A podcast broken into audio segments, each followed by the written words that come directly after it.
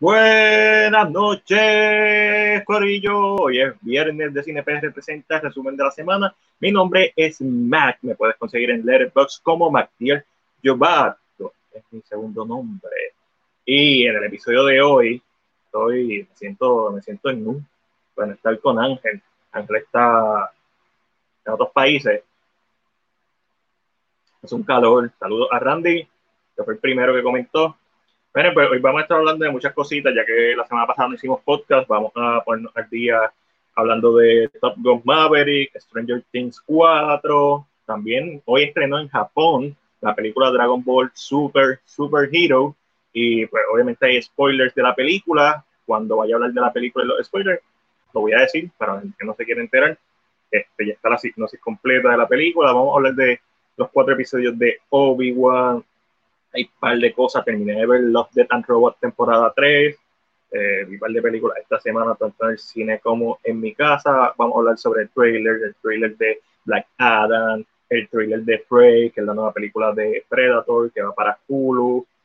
Eh, algo, de, algo de lo que ustedes quieran hablar, la gente que está aquí, veo 25, por favor, dale like, dale share, comparte, cuéntame qué viste esta semana, me interesa y si te gustó o no te gustó, lo recomienda para saber yo que voy a ver. Yo tengo planes de ver esta semana un par de cositas. Mañana voy a estar viendo Lightyear. Este, voy para un screening, una premiere. Eh, estoy bien pompeado. Mañana a las 10 la veo. Buenas noches, Eva Reyes. Saludos. So, ¿Qué vieron esta semana? ¿Qué planean ver? Y si les gustó lo que vieron. Vamos a hablar de Joker 2 también, que verdad ya básicamente la anunciaron oficialmente. Así que en lo que ustedes comentan, voy a empezar hablando de, ¿verdad? de lo que vi. Recuerden que nos pueden seguir en nuestros canales de YouTube, TikTok, Instagram. Eh, tenemos reseña y análisis de Blade Runner 2049, original 1982, el Final Cut. Eh, también la reseña de Top Gun 1986. Y ahora mismo se supone que está a punto de subir la reseña de Top Gun Maverick. Pero si estás aquí, pues básicamente te voy a, te voy a hablar. Drake, sí, buenas noches, ¿cómo estás? Estoy muy bien. ¿Y tú cómo estás? ¿Qué has visto esta semana? So, vi Top Gun Maverick. Esta película está en la madre. Esto es un verdadero blockbuster. Hace tiempo yo no veía una película en el cine así que fuera de acción y que, y que fuera tan buena como esta. ¿Por qué? Porque la mayoría de las películas de hoy en día, pues, usan mucho CGI y eso es aceptable, pero el, la tesis de esta película, de principio a fin, funciona. ¿Cuál es la tesis? Pues básicamente que tenemos que dejar ir el pasado, que, que no siempre vamos a estar aquí, que, que, hay otras cosas más importantes en nuestra vida que a veces las cosas que nos definen. Y es bien interesante poner el personaje de Maverick y que empieza con un personaje que es básicamente el mismo personaje de la película original, pero a diferencia de la película original, como esta película tiene una historia, el personaje se vuelve agradable. Y como él es el instructor ahora, lo vemos todo a través de los ojos del instructor, cuando en la primera película básicamente lo estábamos viendo a través de los ojos del estudiante. Qué bueno escuchar eso. Break. Hmm. Pues me gustó un montón. Vean la reseña, está a punto de subir a, a YouTube, está a 95%, a lo mejor paro porque estoy haciendo el podcast, pero sube entre hoy y mañana. So, ¿qué más vi? Vi Stranger Things. ¿Vieron Stranger Things? ¿Qué les pareció esta cuarta temporada? A mí me freaking encantó. No es la mejor, sigo pensando que la primera es la mejor temporada, pero episodio 4. De hecho, no tiene una escena similar a episodio 4 y me refiero en, cuanto a la composición de la escena, que esta escena, ¿verdad?, de, del final del episodio 4 con Max en el Upside Down. Y es cuando, si no has visto la película de Maverick, pues él tiene una misión y pasa algo y de momento la cámara corta negro, como la escena de, Stranger Things. Mano, y hay tantos pies. Eh, me pareció curioso que tuvieran esta similitud ambas escenas y que y fueran tan poderosas las escenas. me gustaron un montón. Episodio favorito de la cuarta temporada definitivamente es episodio 4, creo que uno de los mejores episodios de la serie en general. Y la gente se olvida que tienen más, ¿verdad? Que esa escena es la mejor, pero también tenemos la escena de Tyler D. Lambs con Nancy Robin visitando a Victor Creel, Robert Englund, Freddy Krueger, que cuando empieza la escena está rumiando la mesita, que es una referencia a Freddy. Entonces después vemos lo que pasó en la casa, esa escena está en el mismo cuarto episodio, también este episodio está la escena en que Hopper escapa de la prisión, esa escena también está en la madre. ¿Ya viste Jurassic World Dominion? Yo la vi ayer en cine y la recomiendo un montón, está buenísima. No porque, y no, no sé si la vaya a ver, porque no he visto Fallen Kingdom, y lo que sí te puedo decir es que vi Jurassic Park otra vez, en 1993. Y, mano, qué película tan, tan revolucionaria, tan magnífica. Y tiene un par de errores de continuidad. Si, si, si, si te pones a verla bien, hay un par de errores de continuidad, pero eso no le resta. Es muy poco lo que le resta a la película cuando en general es un filme tan disfrutable que fácilmente pudo ser una película de horror y James Cameron estuvo a punto de dirigirla y él quería hacer una película más oscura, a los aliens. Y, pero qué bueno que le hizo Spielberg, porque entonces así abrió toda esta gama y estas generaciones que desde pequeño han visto esta película de Jurassic Park. Y pues, en vez de ver Jurassic World, Dominion, pues lo que dije, déjame ver la original. Así que vienen unas reseñas de este clásico de los 90 pronto por ahí. Eh, bueno, buenísima, o sea, excelente película. Eh, Stranger Things, excelente serie, muy buena, me gustó mucho. Estoy loco de que llegue el primero de julio para ver los últimos dos episodios de esta cuarta temporada. Y qué bueno que se acaba en la quinta. Eh, bien malo cuando una serie estira el chicle más de lo necesario y se cae. Toda la gente que tengo aquí, quiero saber qué vieron esta semana. Comente lo que van a ver este fin de semana. Eh, también vi los primeros cuatro episodios de Obi-Wan. Este, ¿Qué ustedes piensan de Obi-Wan? Eh, yo pienso que esto debió ser una película y también pienso que, que han dejado, que tenía mucho potencial y, y se ha quedado bien superficial. Y yo sé que Star Wars es una serie que es para niños, pero esta película de Obi-Wan específicamente está hecha para los que éramos niños en los 90, que vimos la trilogía de las precuelas, que ahora somos adultos, tenemos niños y se prestaba para una historia más oscura y originalmente fue escrita como una historia más oscura y Kathleen Kennedy mandó a que la reescribieran y se nota, se nota bien brutal que esta historia está reescrita. Papá, yo me quedé en la venganza de los Sith, así que pues no sé. Estás bien. Te recomiendo que te quedes ahí. Creo que hacen mucho bien. No, pero no has visto de Mandalorian. De Mandalorian está duro. Un poquito muy lleno de fillers la serie, pero en general está bien dura. So, eh, eh, la serie para mí es entretenida de Obi-Wan, pero pudo ser mejor, pudo ser profunda, pudo ser brillante. ¿Cómo tú vas a decir que en el episodio 4, después de él enterarse el día anterior de que Anakin estaba vivo, después de el día, ese mismo día casi prácticamente, en verlo por primera vez después de 10 años, pelear contra él después de 10 años, que no hayan tomado excepto la primera escena, para darle ese momento a Obi-Wan de pensar en Anakin. Esta era la oportunidad perfecta para tener un episodio de reflexión en donde él se viviera los traumas de la pelea que tuvo con Anakin al final de Revenge of the Sith. parte de lo que hace a, a, duras penas bien la serie es que nos demuestra que a pesar de que Obi-Wan ganó esa pelea, eso para él no fue una victoria y eso es brillante, y ese es el rumbo que la serie debió haber tomado. Y hay momentos en donde brilla ese aspecto en el personaje, y eso es gracias a la actuación de Iwan McGregor y obviamente también gracias al blueprint, a, la base de la serie, que era la historia más oscura que eventualmente terminaron escribiendo. Y se nota, a mí no me molesta Baby Leia, quiero ver la serie de las aventuras de Baby Leia y Baby Grogu o Baby Yoda, este, porque básicamente es la misma, la misma historia. Este tipo escoltando a este niño, en el caso de, de pues, un bebé por, su especie, en el caso de Leia, pues una niña. El personaje de Vera, no, eso no da pie con bola. Este, una serie decepcionante y pudo ser brillante.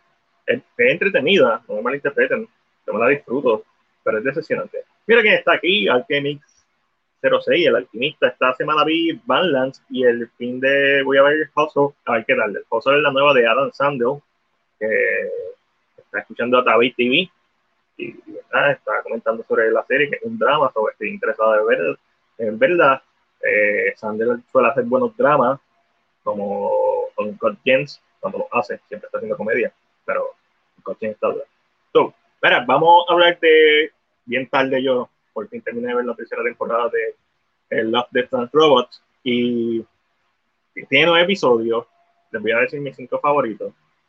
Si la viste, quiero saber cuáles fueron tus favoritos.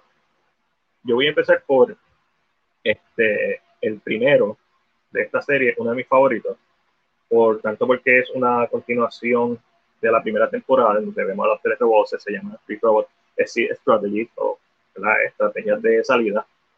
Y me gustó porque simplemente bien gracioso, pero a la misma vez es un humor bien oscuro. So, eso me gustó mucho de este episodio de la tercera temporada.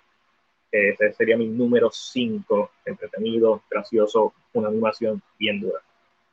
Mi segundo episodio, mi número 4 en esta lista, vendría siendo el penúltimo episodio, que es eh, In the Boat House in Town. Todo el que me conoce sabe que a mí me encanta todo lo que tiene que ver con Lovecraft y Cthulhu. Este episodio, ¿sabes por qué me gustó?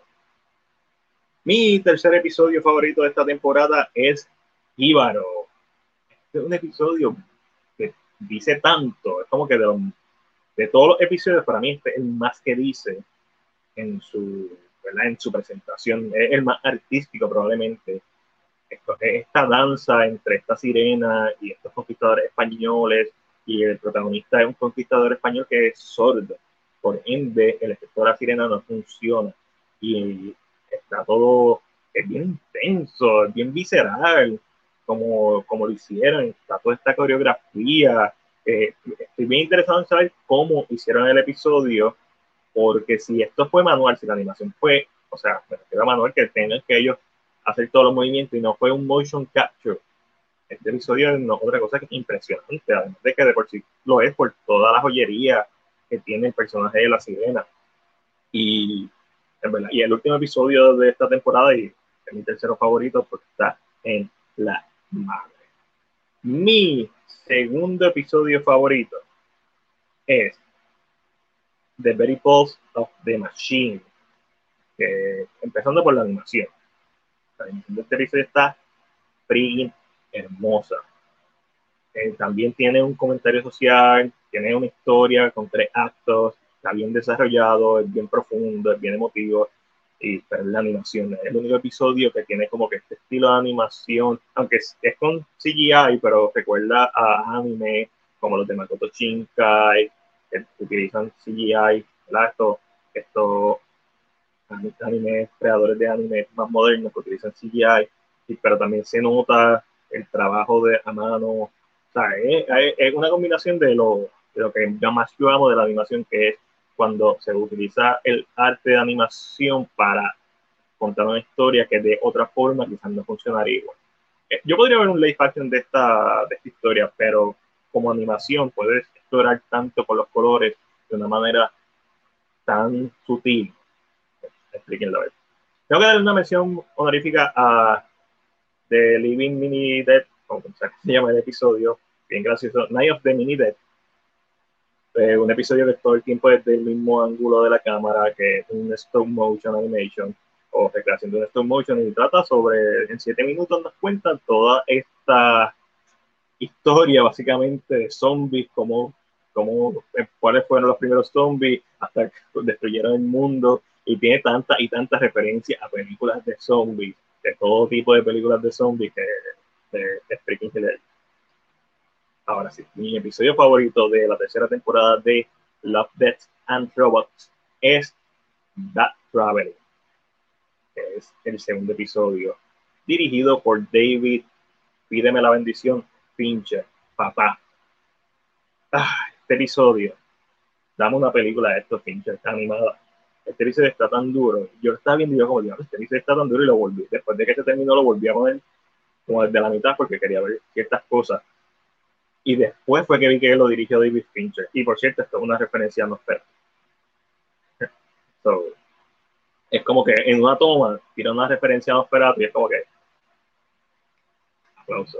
Este episodio trata básicamente sobre estos marineros que son atacados por un cangrejo gigante, eh, bien difícil de matar, y pues uno de ellos, que es el que manda a comunicarse con este monstruo, eh, básicamente pues toma la decisión de hacer un trato con el monstruo y cuando va donde la tripulación, él le dice, este fue el trato que yo hice con el cangrejo, pero nosotros podemos decidir si llevarlo a la isla con llena de población, es lo que quiere el cangrejo para comer, o sea, gente, o tratar de engañarlo y llevarlo a esta otra isla, nos vamos a tardar dos o tres días más, pero si lo logramos engañar, lo dejamos en esta isla sin población y nadie muere. So, es, es una historia sobre decisiones humanas y quién es el bueno, quién es el malo. Al estilo Fincher, tiene varios twists, es bien cerebral, pero explora el aspecto humano y la diferencia entre los valores de la gente y él pone a decir, ¿verdad? Como que qué vamos a hacer. Es bien, bien interesante, una animación espectacular, es oscuro, tiene acción, tiene aventura, tiene muchos twists, es violento. So, es mi episodio favorito de esta temporada de Love, Death and Robots, dirigido por David Fincher, que también es uno de los productores. Ahora también vi, no me han escrito ustedes que han visto esta semana, sin contar a Alchemist. También vi Crime of the Future, que esta es la nueva película de David Cronenberg, mejor conocido por filmes como The Fly, como Scanners, una película muy buena. Y él también en 1970 hizo una película con el mismo nombre, Crime of the Future, eh, que es como la original. No, no tiene mucho que ver, pero hay una, hay una línea de diálogo que conecta ambas películas. Eh, y esta es como si fuera una secuela espiritual, esta nueva. Eh, yo lo que había escuchado, esta, esta película en Cannes, si no me equivoco, la gente se fue de la película, varias personas se fueron porque la encontraron muy fuerte. Y pues lo único que visto era este visual, so, yo lo que pensé fue en Junior, la película de Schwarzenegger que tiene un hijo, pero no tiene que ver nada con eso, para nada. Básicamente en este mundo las enfermedades fueron curadas y la, hay infección, hay enfermedades, la gente vive, las embarcaciones, tuve muchos barcos este, medio sumergidos, estancados, pero tampoco es como que mucha tecnología, la tecnología de este mundo es rara, es como que pues encontraron la forma de que la gente no muriera por enfermedad. So, la gente está mutando, hay algunas personas que están mutando y están creando órganos nuevos, de su cuerpo salen órganos nuevos pueden ser muchas orejas que le salen por diferentes partes de su cuerpo, pueden ser órganos internos. So, la película nos pone en los zapatos de estos dos artistas conceptuales, ya que uno de ellos genera órganos y, y la otra se los se lo estirpa en esta que crean estas exhibiciones eh, y presentando cómo lo abren a él. Recuerden que no hay enfermedades, o cuando lo abren a él tampoco hay dolor, la gente no siente dolor. Cuando lo abren a él, pues el oso como dolor y pues le, le estirpan el órgano y a veces son como órganos que no se sabe cuál es la función porque son órganos que ningún humano tiene o ningún animal conocido. Entonces, la película habla, habla sobre la evolución de los seres humanos, habla sobre el arte, hay varias cosas que decir. Esa es la parte como que quizás más entretenida, pero es tan simple y en verdad es visible en algunas partes tiene como que este humor negro, no intencional. Y no sé, muy pretenciosa. Para mí gusta, a mí, a mí no me gusta particularmente. Yo la disfruté, las actuaciones están muy buenas. Vigo Mortensen, Christian Stewart y la última Bonger la partieron. Pero me gustó, me gustó la ambientación, me gustaron las actuaciones, pero el libreto y la tesis de la película creo que se queda muy corto y ya no es impactante. Cuando llega una película como The Fly o la misma Scanner, que por cierto el poster de Fly es básicamente una copia del de Alien. Pues cuando yo estas películas de un David Cronenberg mucho más joven, cuando salieron en el 86, Scanner creo que es del 82, por ahí, Scanner si no me equivoco, eran películas sorprendentes, películas revolucionarias, películas que tenían algo que decir, pero también era impactante sus efectos visuales. Hoy en día, una película como Kind of the Future, la, secuela de este año, o la secuela espiritual, es como que el shock value que tiene para mí no, no, no tiene ninguno. Y. Eh, eh. Espera, eh, también vi estoy, cayendo el día con ustedes. Vi Cargo, que lo tenía pendiente con Martin Freeman, basado en un cortometraje del mismo nombre. Me gustó. A mí me gustan las películas de zombie en general. Está en Netflix, la quieren ver. Este, me gustó el principio un montón, me gustó el final un montón, el medio, tira el chicle. Ahí es donde se nota que era un cortometraje. Eh, volví a ver Crazy Stupid Love. Esta película, I love it, pero su estructura es rara. Porque la primera mitad de la película es una cosa y después la segunda mitad de la película es otra cosa, pero como no son muy diferentes, pasa desapercibido y la única razón por la que quizás te puedes dar cuenta que tiene una estructura, o dos estructuras, es porque el personaje de Ryan Gosling desaparece como por 15, 20 minutos de la película, cuando tú esperarías que, o sea, que él es coprotagonista, básicamente. Y de momento la coprotagonista se vuelve el personaje de Julian Moore, y es bien interesante cómo, aún no siguiendo una estructura natural o un flujo natural, la película sigue funcionando. Breaking Love, de Stupid Love. Muy, muy buena. Vi Paddington, tenía ganas de ver algo light, y a mí me encanta Paddington, una película, o sea, una película que te va a cambiar la vida, pero una película, un feel good movie. Yo la veo, ah, y al principio fue como que, ah, más emocional de lo que pensaba, y muchas partecitas así. Es bien cute, es una película cute. Ah, quiero ver algo, algo inocente. Veo Paddington. Y la secuela me encanta, igual o más. Ok, eso es básicamente todo lo que vi. ¿De qué quieren que hable? Puedo ir directamente a los spoilers de Dragon Ball Super si no, lo puedo dejar para el final y todo el mundo se puede ir si no quieren escuchar spoilers de Dragon Ball Super Super Hero. Es, estrenó hoy en Japón. En Estados Unidos estrena hoy en Puerto Rico debe estar estrenando para agosto. So, todo esto de spoilers lo van a escuchar. O puedo hablar del trailer de Black Adam, el trailer de, de Prey, la nueva película de Predator. Ahí tengo, hemos hablado de Johnny Depp, dando el caso, ya terminamos de hablar. Este, de Johnny Depp, por fin de qué quieren que hable. Comente. El primero que comente, de eso vamos a hablar. Tapé de mango. Trailer de Prey. Vamos a hablar del trailer de Prey entonces. Prey ganó. Trailer de Prey. Esta película que es para Hulu, también estrena en agosto, principios de agosto. Es un Hulu orino. Es una precuela ¿verdad? sobre nativos americanos. Eh, en este tiempo en donde empiezan los, ¿verdad? Los conquistadores también, no españoles, pero bueno, vamos a ver otras personas. Este, esto es como si tuviera, como si tú mezclaras The Revenant con, con, con Predator. Y es algo que se tenía que hacer desde hace tiempo. Porque las películas de Predator, después de la original, la madre. La de Danny Glover eh, la 2 de Predator más o menos funciona y Predators más o menos funciona, pero ninguna llega al mismo nivel de la original.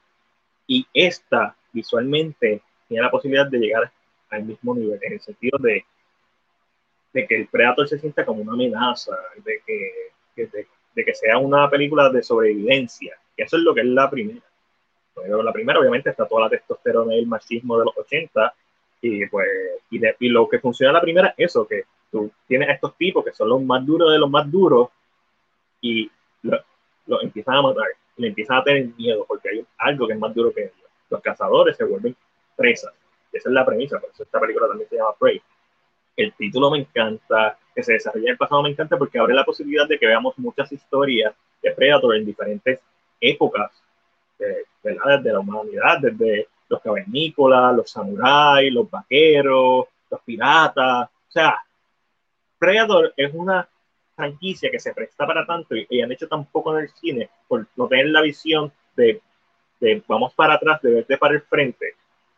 Y definitivo, a mí me hubiera gustado que la última de Predator, Predators, que la es una referencia a Aliens, ¿cierto? De James Cameron. Eh, que al final hubiera salido Arnold. A mí me hubiera gustado que nos tiraran esa historia, pero es como las películas de Terminator.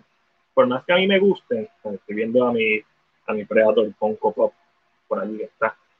Las películas de, de, Terminator, por más buenas que sean, o si no es Jim Cameron que las dirigen, nunca van a ser tan buenas como pueden ser.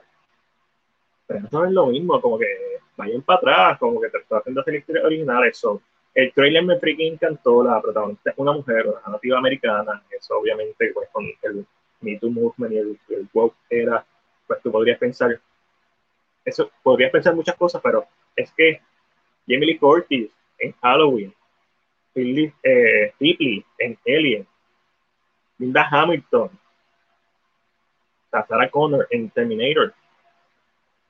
Las mujeres son parte de estos géneros y son mujeres poderosas. me encanta que sea una mujer, eh, visualmente se, se, ve mucho mejor de, que, de lo que yo esperaba para hacer una película de Hulu. Se, se ve como si esto, a menos que la historia sea una porquería, ¿verdad? Y que la dirección sea una porquería, pero visualmente lo que presenta el trailer se ve como algo digno para ir a ver el cine. Entonces estoy bien confiado. Yo soy bien fanático de estas películas, siempre las veo y siempre me gustan en algún grado de nivel, aunque no sean las mejores pero esta tiene la posibilidad de ser la primera secuela, en este caso precuela de Predator, que sea buena. Déjame ir a Black Adam, el trailer de Prey estuvo en la madre. ¿Qué ustedes pensaron de este trailer? Estoy 50-50. Eh, el trailer a mí no me gustó, en general. No me gustó la elección musical. No estoy hablando de la película, estoy hablando del trailer la elección musical no me gustó para nada. esa cosa de traer tapero y a películas que no tienen que ver absolutamente nada con rap, es como que, no. Y el problema es que no hace sentido. Es una película sobre un personaje de básicamente egipcio, aunque no, es egipcio, no es como, es como Apocalipsis, eh, es como que esta versión es como Wakanda, un lugar en África que no existe, pues. Una, una versión egipcia, un país dentro del Sahara que no existe. Y el tono del trailer no me gustó. Hay tomas que me gustaron. Los, los trajes se ven en la madre, el valor de producción se ve en la madre, el CGI y el humor. Para, para mí el humor fue lo peor de este trailer. Me estás diciendo que es un antihéroe en una película que de momento parece como Man of Steel, que es una película entre su fantasía intenta ser realista, especialmente con la física, y de momento tú te tiras un chiste que vimos en Hancock, de tirar a alguien en el aire. En, en Hancock pasa, tanto la película de Will Smith, en Hancock pasa con ficha porque Hancock es una comedia, que después se transforma en un drama oscuro, pero en serio, la roca, esto estuvimos eh, desde el 2007, yo creo que la primera vez que se anunció Black Adam con la roca fue como para el 2010. Una película que, que lleva en proceso de hacerse 12 años. Y en serio, va a ser una película de Marvel. Esto parece una película de Marvel. Y cuando yo veo una película de DC, yo no espero que sea una película de DC, que sea una película de Marvel. Me refiero, la gente dice que Marvel es, es como que más alegre y colorido que DC. Depende de la historia, de los cómics. Una historia como Old Man Logan, pues la versión cinemática más cercana que hemos tenido es lo Eso eh, y sigue siendo una película de Marvel. Obviamente esto es Marvel en la era de Fox, pero ahora todo le pertenece a Disney. So, eh, como que no. Una película como Deadpool, que es humor negro R, no, es como una película de Marvel. yo no, de hecho, anunciaron que eh, Disney está apoyando fuertemente a Deadpool y que va a seguir siendo una película de R y es como, da, si no la gente no la viera, no la viera, vamos. So, depende del tono del personaje, depende de los personajes. Este, pero se siente como si estuviera viendo una película de Marvel. Yo hay momentos de este trailer que yo pensaba que estaba viendo Eternals o algo así. En verdad que a mí no me gustó. A mí, pues lo único que no me gustó fue que eligieran a la roca como Black Adam y a mí me parece que, pues, no se habrá que esperar. Sí, habrá que esperar que Como siempre, sí, estamos hablando del trailer solamente. A mí la roca me decepcionó en lo que vi del trailer, porque para estar esperando 10 años, yo hubiera esperado una interpretación histriónica, una interpretación actoral más mejor de lo que lo he visto. No es como otra película más de Disney. Físicamente está impresionante. Hay que darse, el tipo físicamente le metió, pero es como que la foto se ve bien brutal. Actuando, pues, otra película de Disney. So, estoy bien expectante. Esta película también sale ya mismo en agosto, si no me equivoco. So, estamos que vamos a tener un par de, de, meses chévere en cuanto al cine popular, porque por ahí viene este Thor, tiene Black Adam, esto, está bien interesante. Hmm. Vamos a pasar a, a hablar de esto. La semana antipasada, que fue el último podcast, mencionamos que obviamente eh, David Sasla el nuevo CEO de Warner Bros. y está cortando cabeza. Eh, sacaron a Toby Emery, que es un amigo de Sasla y era el presidente de Warner Bros. Este, lo reemplazaron por Michael De Luca y Pan Abdi, quienes recientemente salieron de AGN. El plan de Sasla es dividir a Warner Bros. en diferentes marcas como Warner Bros. Property slash New Line, DC Entertainment y Warner Bros. Animation. Y quizás esas fueron las tres que se mencionaron en los artículos, pero quizás incluso se dividen más. Eh, Toby Emmerich es amigo de Sandler, como les dije, y básicamente los sacaron del puesto, pero le dejaron un contrato de productor porque ya tiene películas produciendo, bla, bla, Eso no está realmente fuera, pero lo quitaron de una gran posición de poder. Le quitaron poder. Eso es bueno porque realmente no han hecho buen trabajo en web. Y la semana antipasada estábamos mencionando sobre los proyectos de J.J. Abrams con Bad Robot, que fueron como, pues fue un, un contrato billonario, yo creo, y que se hizo como en el 2018 y todavía no ha salido ninguno de los proyectos. Pues se anunció en esta semana que el hacha de la vuelve a atacar y se canceló el primer proyecto del contrato que tenían con J.J. Abrams. Entre las producciones que tenían con Abrams era una serie original de ciencia ficción esa la cancelaron. ¿Por qué? Porque J.J. Abrams estaba pidiendo 200 millones de dólares eh, para la serie, cosa que ni siquiera la serie de House of Dragon, que es la película de Game of Thrones, gastó. So, le dijeron que no, no hay cama para tanta gente. Otro de los proyectos que supuestamente estaba produciendo J.J. Abrams bajo ese contrato que hicieron con Warner Bros. Warner Bros. fue la película de Superman, la versión alternativa de Superman con el Superman afroamericano. Eh, gente, todo esto, esto, esto, Sasla está cortando cabeza y esto fue un contrato mal hecho por parte de Warner Bros. y esto se va. Yo no creo que ninguno de estos proyectos vaya a ver la luz del día, a menos que sea un tipo como James Gunn, que es capaz de escribir rápido y hacer rápido las cosas, todo lo demás se va. Todos estos proyectos de, de Batman, de, El Pingüino, toda esta serie que está anunciando, a menos que eso no empiece producción pronto, todo esto se va. ¿Y qué crees de She-Hulk? Y, bueno, ¿qué yo creo de She-Hulk? Yo creo que si ya se, no se ve bien. El diseño de ella, no el diseño, sino el CGI. El diseño es, el diseño. Pero su diseño, la iluminación está mal. La historia me parece que va a ser una historia chévere, fácil de ver, ¿sabes? Como ver un drama esto, una serie de esta. Me parece que va a ser algo bien sencillo de ver. creo que me lo voy a disfrutar, pero sí, ya definitivamente deja mucho que desear. So, además, Sasla está consultando con Bobby Iggy, ¿verdad? Que es el expresidente de Warner, eh, de Warner Bros. de Disney, quien aparentemente está molesto con el que dejó a cargo, porque el tipo que él dejó a cargo le gusta ahorrar dinero.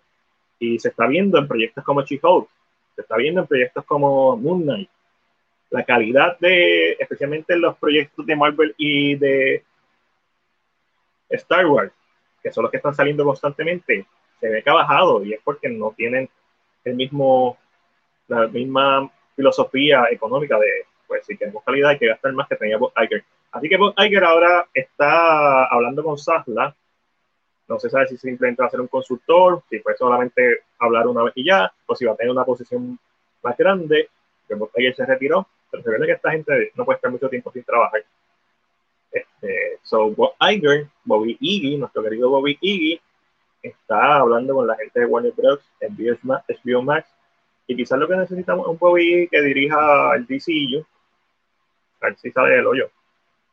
Pues vale. ¿Qué más tenemos? Espera, y entre las personas que están mencionadas como consultores, ¿verdad? Que David Sasla quiere, está Top Phillips, se está rumorando, que esto siempre se ha rumorado, ya que fue idea de Top Phillips, de crear el Black Label de películas de DC.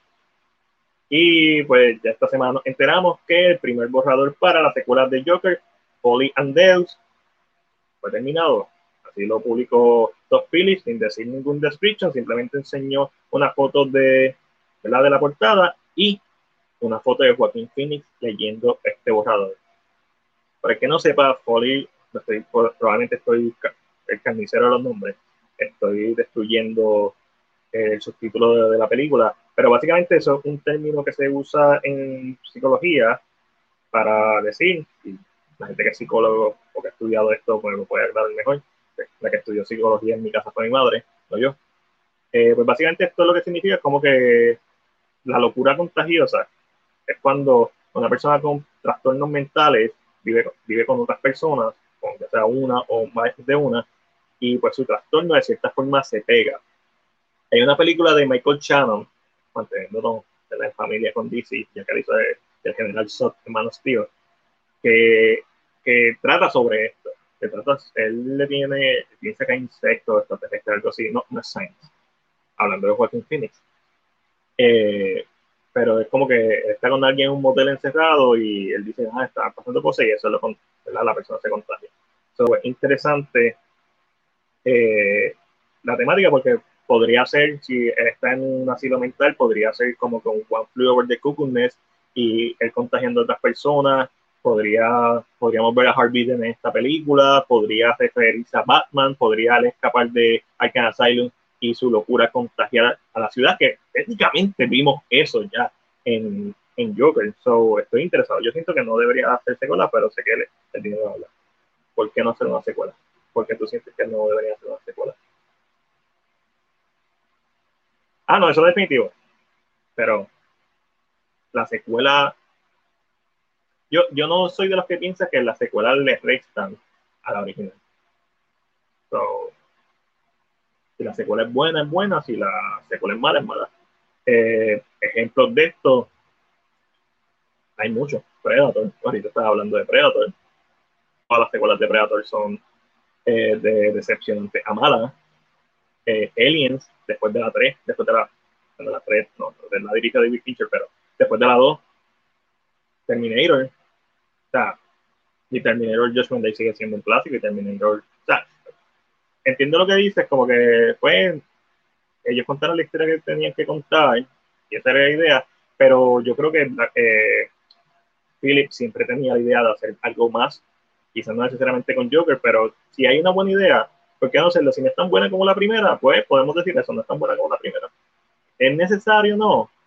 Ah, no, en esta historia hay un argumento para hacer porque todo depende de lo que traiga nuevo a la mesa la secuela si la secuela simplemente otra historia de Joker, eh, pero si en la secuela vemos a Harley Quinn, vemos a Harvey Dent, podemos ver a Bruce Wayne, o sea, si crean, si las, o sea, la secuela puede, puede traer algo tan impresionante.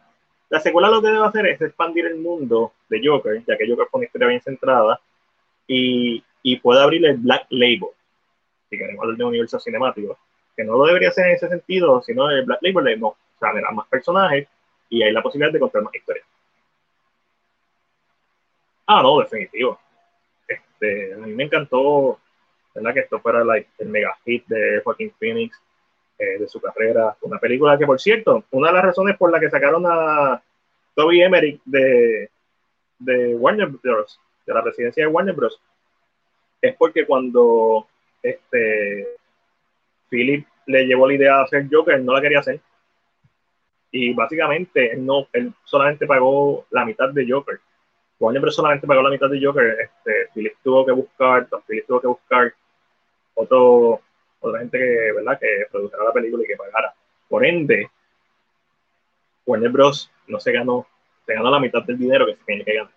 Eso me imagino que Salda fue una de las cosas que le dijo, ¿por qué tú no quisiste hacer esta película? Si Martin Scorsese fue el que la trajo a la mesa, si tenían a un actor como Joaquín Phoenix, o sea, eh, estaría nítido una película donde se complementa, eh, donde es completado. Eso es lo que yo, yo, lo que yo hubiera hecho. Mi, mi idea siempre ha sido, desde, desde, que salió la primera Joker, yo creo que en mi reseña lo, mencioné con el podcast, después cuando hablamos de esa reseña, que yo lo que yo haría, una continuación directa, y que de la misma forma que la primera está inspirada en The King of Comedy y Taxi Driver, que la secuela está inspirada en One Flew Over the Cuckoo Nest. Eso es como que para mí el, ok, está ahí.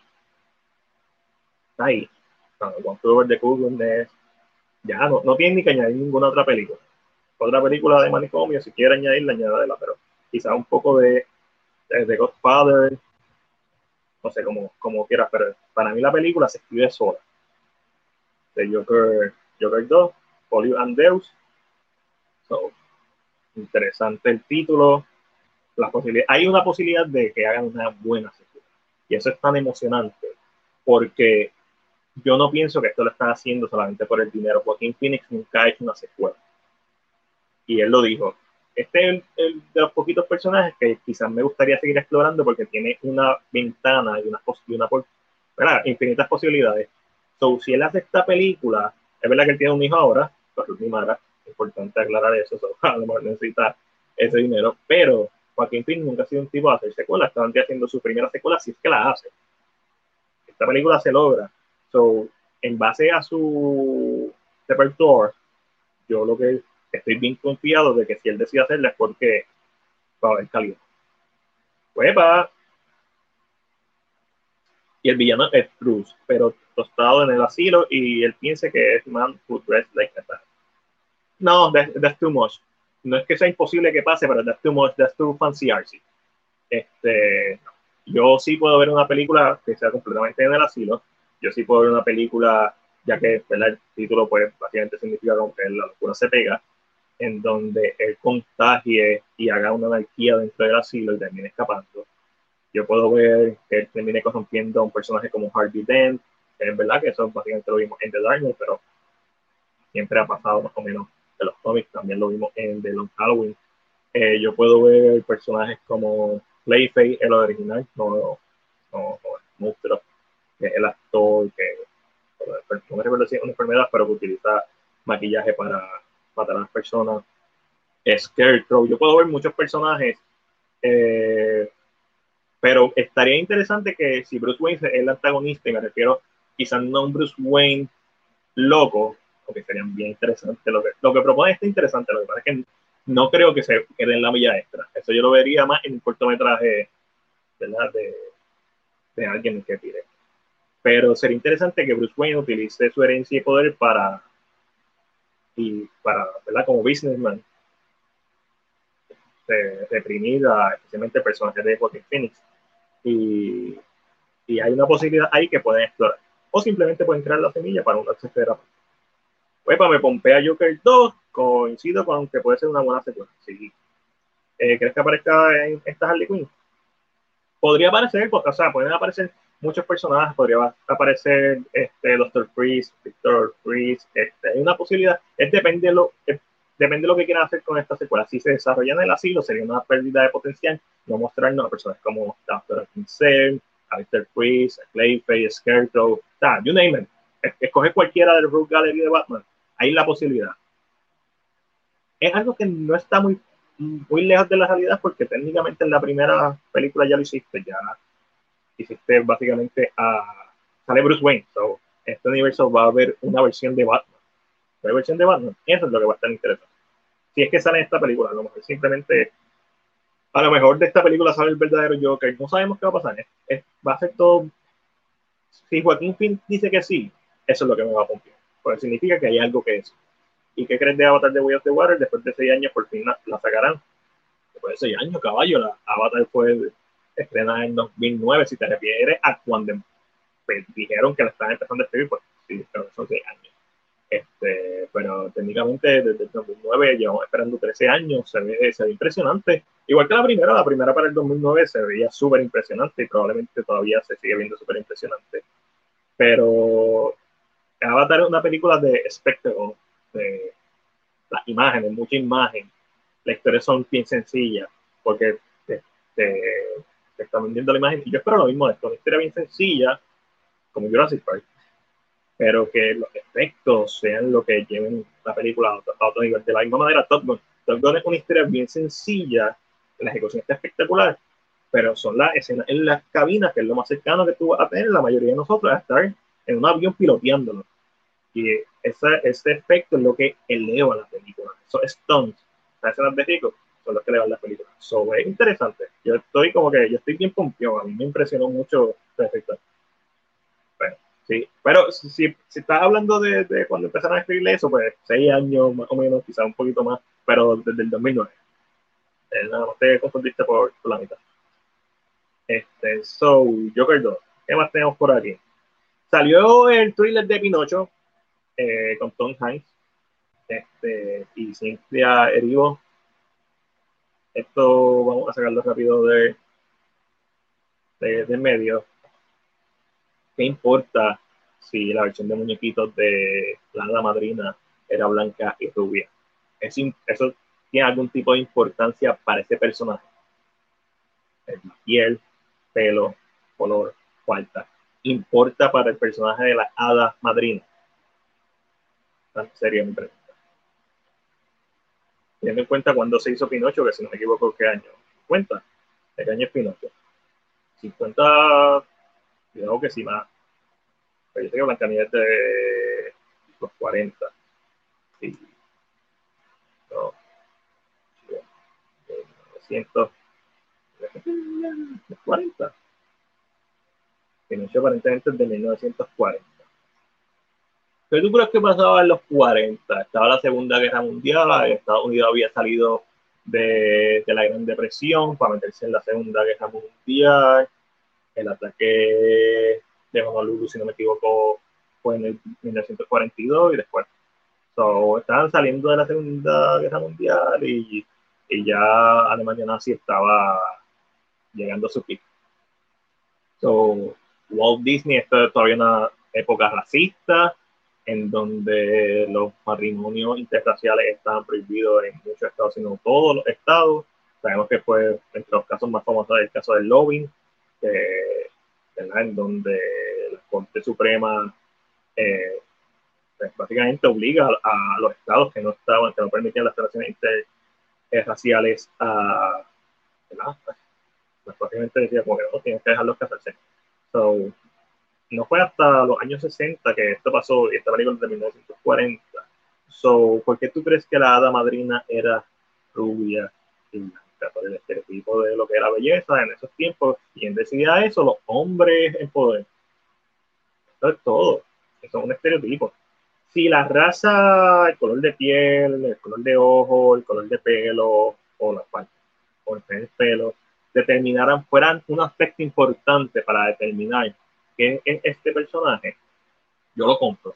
Si tú me dices, ah, una Mulan africana, eh, y que se llame Mulan, eh, yo te podría decir, bueno, no haría sentido porque el nombre Mulan es chino, pero puede ser una adaptación de esa historia, de la misma forma que Lion tiene una adaptación de Hamlet, y nadie se queja.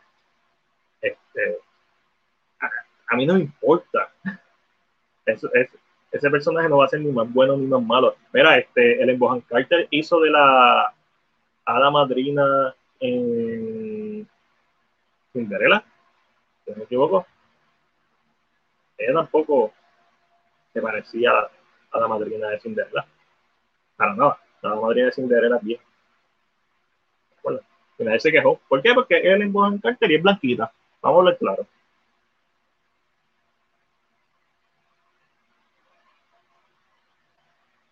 Los chistes, yo estoy, yo soy pro super chiste, este chiste pues me hizo reír.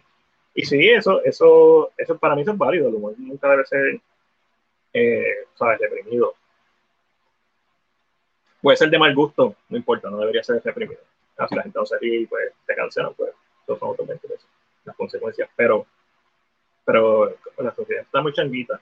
Para mí este cambio, a mí lo que me interesa es que ya estuve bien, que la película está buena, este personaje nunca ha significado nada para mí.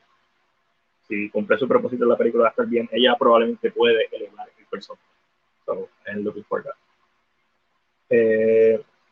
Me preocupa que le dirija a Robert Zemeckis. Las últimas películas que ha hecho han sido desechables. Está hablando de todas. Este, la última película que yo vi de Robert Zemeckis probablemente fue Wow, con Joseph Gordon-Levitt. Y a mí me gustó Wow. Es su película pero tampoco es su peor. Vamos a verificar. Las últimas películas de Robert Zemeckis, dice IMDb. Pa, pa, pa, pa. Grande Horizonte. Ah, te pregunto. Vamos a buscar director. Pinocho. Ah, The Witches. Sí, sí, sí, sí, The Witches. The Witches deja mucho que desear. Lo cual es una pena. Probablemente no tenía el presupuesto que él necesitaba, pero para un break. Es que, sí, no hay break. Welcome, Welcome to Marwen. Nunca la vi, siempre me quedé con la ganas de verla. Esa es la de Steve Carell, que están en los muñequitos. Alay, a mí me gustó. Para mí, Alay, a mí me gustó mucho Alay. Para mí, Alay es una película infravalorada. The Walk, a mí me gustó The Walk. Fly, a mí me gustó Fly. Este, Behind the Carol, este es una, un video short de Christmas Carol. Y, sí, pero te puedo decir las últimas dos, una no la he visto y la otra pues, para, que hacen una secuela de, o una pre-remake de The Witcher o una nueva adaptación de The Witcher si no hacen esta la Eso te la compro. Sí, y mm, lo mejor que puede pasar Papi, todo. Beirut tenía malos días en el bate. Spielberg ha tenido malas películas. Si, si tú estás todo el tiempo trabajando, va a haber un día que no va a ser bueno. O sea, no todas las puertas, no todo puede ser control. Y esto fue una, fue una ponchadera bien, bien nasty. Este, pero hay que ver porque yo nunca imaginé a que Richie en una película de Disney y Aladdin es buena. Yo diría que es mejor que la animada o, al menos igual, o al menos tiene algo que, al menos, al menos pone algo diferente y a la misma vez importante a la mesa. Es verdad que mientras más pienso en la canción de, de mismas me da gracia porque trata de como que no me va a callar, bla, bla, bla, toda esta canción empoderando a la mujer y todo coge en la cabeza de ella. Vamos a hablar de un último trailer, el trailer de Gotham Knights, la nueva serie de CW, que estoy loco de que esas la, la cancele como los 12 proyectos que canceló de CW. Esto es cuando tú tienes una buena idea de un Elsewhere Story, y estoy seguro que Bruce Wayne va a salir digo, en algún momento de la serie, si la siguen estirando, a lo mejor es el ending de la primera temporada. Este, pero esto es como que una buena idea, especialmente si la hacen en cómic, pero sin el presupuesto que merece. Es como esto podría ser un Dark Devil, pero no tiene ni siquiera el presupuesto de Dark Devil, o por lo menos la visión de Dark Devil. Es como, se ve tan barata. Esto es bien deprimente. Entonces, tras que eso también está el juego de Gotham Knight, es todo lo contrario, súper colorido.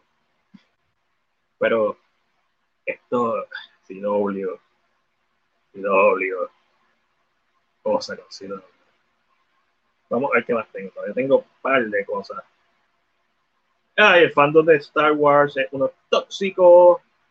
Supuestamente le mandaron mensajes de odio y racismo a pobre actriz que hace de Pera.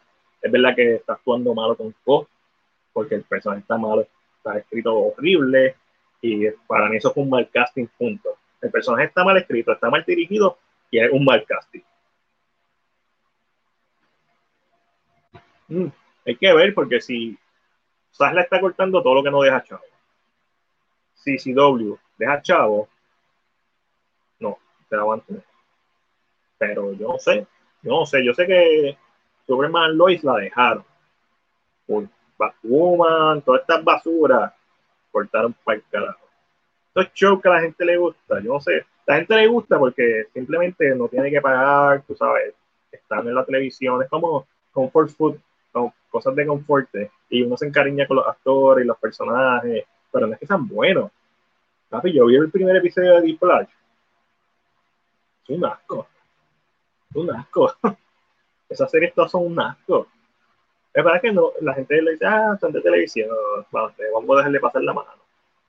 Yo entiendo, pero hoy en día tú esperarías más cuando tienes series como Breaking Bad, cuando tienes series como Time Stranger Things, que tiene un gran valor de producción, Game of Thrones. y estas series son hechas con, ¿sabes? Con lo que sobra, con el menudo. Son, son asquitos, asquitos de serie.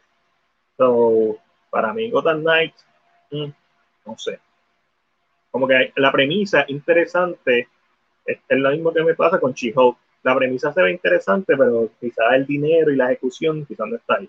Esta se nota que el dinero no está ahí. En She-Hulk por lo menos, ¿sabes? Como que el CGI solamente y el CGI está So, nada, hablando de, de Vera, el personaje está bien malito y es lo mismo que dije, está mal escrito, está mal dirigido, Deborah Shaw, este show le quedó súper grande, pero no, incluso no creo que sea culpa de Deborah Shaw, esto viene más arriba, esto fue cuando Catherine Kennedy decidió que la serie estaba muy oscura y quisieran los que se escribiera el guion para que fuera más hopeful, que fuera más esperanzadora. Eso cagó la serie. Esta no era una serie para eso, esta era una serie de retrospección, esto tenía que ser una serie oscura y obviamente pues cuando técnicamente tu villano principal de la serie es un personaje que no está agradable, que no está actuando bien, que no está bien escrito, pues los fans se te van a ir en contra. De eso a hacer comentarios racistas, eso es un, es un, un acantilado bien grande de diferencia, es un gran cañón de diferencia. está súper mal. A nadie, no importa, por más fanático que tú seas. Es más, si tú haces eso, tú no eres un fanático, tú eres un público. Tú vas y le escribes a un actor, o sea, del carácter personal, decirle a alguien como que, básicamente, ofenderlo por la raza, por el color de piel, es como que tan estúpido, yo no encuentro nada estúpido. Pero pues, tú puedes dar tu opinión y decir, no me gusta tu actuación. Y tampoco se lo deberías escribir. O sea, ella grabó eso, no es culpa de ella. O sea, que hay tantos culpables por encima de ella. ¿Por qué la gente no está escribiéndole a Deborah Shaw, que es la directora de todos los episodios, que hace un trabajo mediocre? Y no es que no tenga talento, tiene talento, simplemente con este guion que tiene, esta serie le quedó grande. Quizás una, quizás este Dallas Howard, quizás hubiera hecho un mejor trabajo, pero estamos especulando. Quizás alguien con más experiencia hubiera hecho un mejor trabajo. Esta serie, si no llega a ser por Iwan McGregor y por las apariciones de Darth Vader, a mí me gustó, a mí me gustó el casting de Leia. Este, me parece interesante lo que están haciendo el personaje, pero en general es una decepción. So, fandom de Star Wars es bien tóxico. eso está súper Vamos a algo más alegre. El productor de las películas de National Treasure dice que está en desarrollo, que estoy hablando de Jerry Bruckheimer. National Treasure 3 sigue en desarrollo. Y no confundir National Treasure 3 con la serie que se está trabajando en National Treasure para la Disney. Estamos hablando de una tercera película. So, Disney de Cage todo lo que haga Nicolas Cage, y yo no estoy hablando de, de, de With o Whatever Talent, o Unbearable Talent. A mí me encanta Nicolas Cage, Willy Wonderland. O sea, yo trato eh, de Color of Space, Mandy. no es mi favorita de él, pero Mandy. Cada vez que Nicolas Cage tira algo, si tengo la oportunidad lo trato de ver, porque me parece un actor entretenido de ver, porque las películas no son buenas. Y Joe, que es buenísima, este, Pig es un peliculón, pero, pero bestia. José Ingram, que es la actriz que hace de pera en hace una excelente trabajo en Detalle de Macbeth, el hecho está en la dirección. Ah, no, sí. Pero más allá de la dirección, para mí también fue un mal casting porque no tiene la presencia. Porque como que esta actriz que ha ganado premios, creo que ha ganado Emmy o Golden Globe. ella no es una mala actriz ella es una mala actriz para este papel. Su presencia no es La dirección que le están dando no es la mejor, pero tú como actor como quiera puedes deliver. Y lo hemos visto cuando vemos diferentes actores o actrices que la película es una basura, pero tú dices, la película está mala, pero el actor la partió. Ella no la está partiendo. Ella no tiene o no ha desarrollado ese instinto o quizás no, no se ha puesto los pantalones y decir, oh, yo voy a por esto sí, por esto, por esto. Eh, aquí hay una combinación de todo, pero la menos que tiene culpa es Aquí tienen culpa la presidenta de Lucasfilm, aquí tienen culpa que se reescribió el guion, que fue una orden, eso no es culpa de los escritores, te mandaron a escribirlo, pues estás jodido. A ti te van. Aquí tienen culpa los productores, aquí tiene culpa la dirección. Y la última que tiene culpa ella. Lamentablemente, como es ella la que uno está viendo, esta gente mente pollo, enfoca su odio a esta actriz, bueno, que no tiene, que probablemente cuando le dijeron que la iban a castigar de Star Wars, ese fue uno de los mejores momentos de su vida. Que ahora está pasando mal, igual que pasó con Rose. Personaje mediocre escrito, pero no fue culpa de la actriz. refiero a la secuela, si me de la secuela, no la Este, eh, está cabrón. Vamos para atrás, otra vez. Mira, la precuela de, de Hunger Games, eh, que nadie pidió, va a ser protagonizada por Richard Segler. Ella le está metiendo, la vamos a ver también como Blancanieves eh, pronto. The Hunger Games era una franquicia con tanto potencial, pero lo que querían hacer era como que la próxima Harry Potter, como que no. Y tenía un buen elenco, obviamente. Eh, eh, Jennifer Lawrence terminó ganando Oscars, o sea, es verdad que apareció en tantas cosas que la gente se de ella, pero, o sea, había el potencial de hacer algo más grande, pero se quedaron. Mano, todo tiene libertades creativas. Pero cuando se mete el estudio, es complicado. el cine es complicado. Hacer cine es un milagro y que sea bueno es otro milagro y que sea excelente otro milagro y que sea y que se convierta en un clásico es como que imposible. Es, menos del 1%. todas estas películas tienen muchos potenciales y yo felizmente vería un reboot de The Hunger Games. No ahora, dentro de, qué sé yo, 10, 15 años, 20 años quizás. Porque tiene tanto potencial de ser bueno. Eh, los leaks de Obi-Wan han aceptado, los que yo leí han aceptado. Me sorprende que para episodio 4 todavía no hayamos escuchado a Qui-Gon. Yo pensaba que eso iba a pasar en este episodio.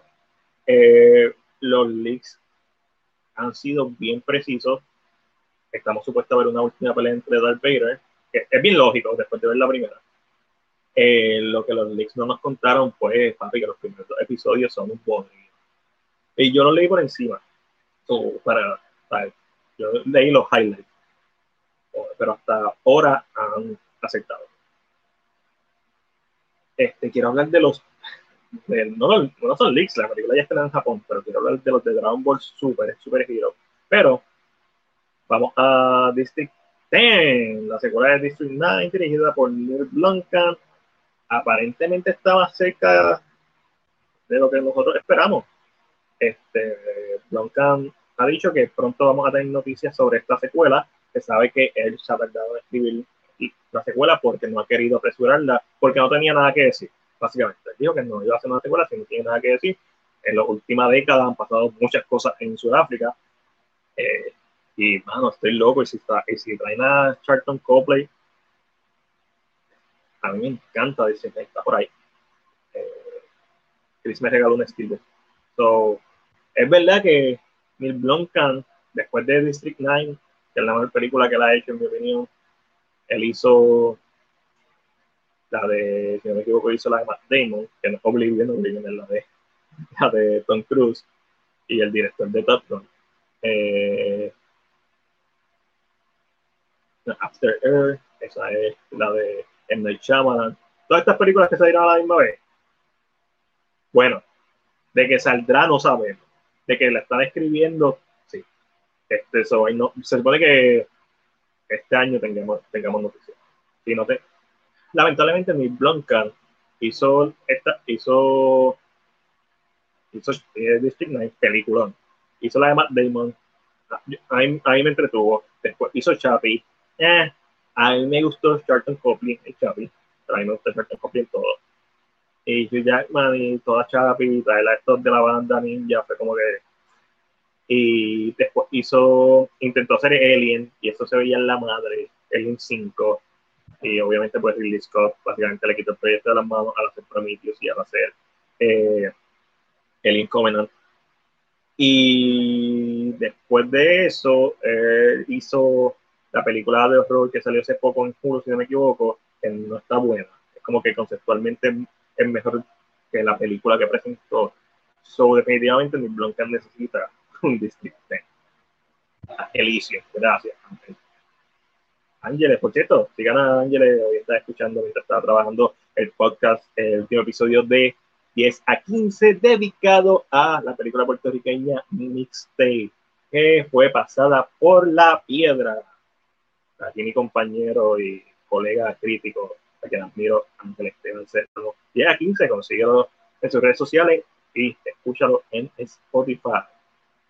Y si está en Spotify, también debe estar en Anchor, en Apple Podcast, de 10 a 15 con Ángel Esteban Serrano. No te vas a arrepentir. Reseña de 10 a 15 minutos, a veces se tira doble tanda, o sea, que son dos películas por episodio, y en 10, vamos, 10 a 15 segundos, en lo que tú sales del trabajo y te montas en el carro y respiras, puedes escuchar de alguien que sabe de cine una opinión bien dura y puedes decir contra vale la pena o mm, mejor la esquipeo. Gracias a ti. Se, se, notó que te lo disfrutaste. Eso es lo que voy a decir. Se notó. Este, a veces, a veces esos episodios cuando uno tiene que hablar no tan favorablemente de algo y es honesto lo que estás diciendo, son, son entretenidos porque yo odio, esto lo estaba comentando, no sé si fue en, este podcast o el de One Shot Muy Podcast, que yo odio los extremos. Si tú eres un crítico de extremo, que todo es malo, que todo es bueno, a mí eso no me gusta. No, no, no confío en tu opinión. Yo, veo gente que no es que son críticos, que son gente que tiene su, su, página y eso, este, y que todo es, y, amigos incluso, y que todo es 8, 9, 10 oye, o quizás hay gente que te sigue a ti, pero cuando tú todo el tiempo hablas, yo puedo entender la persona que lo que quiere es pasarse un buen trato, que no está buscando arte todo el tiempo, y eso está cool, a mí también, a mí me gusta el entretenimiento, o sea, yo vi Paddington esta semana y vi Basic Stupid Love, yo no estoy metido todos los días en Final con una pipa.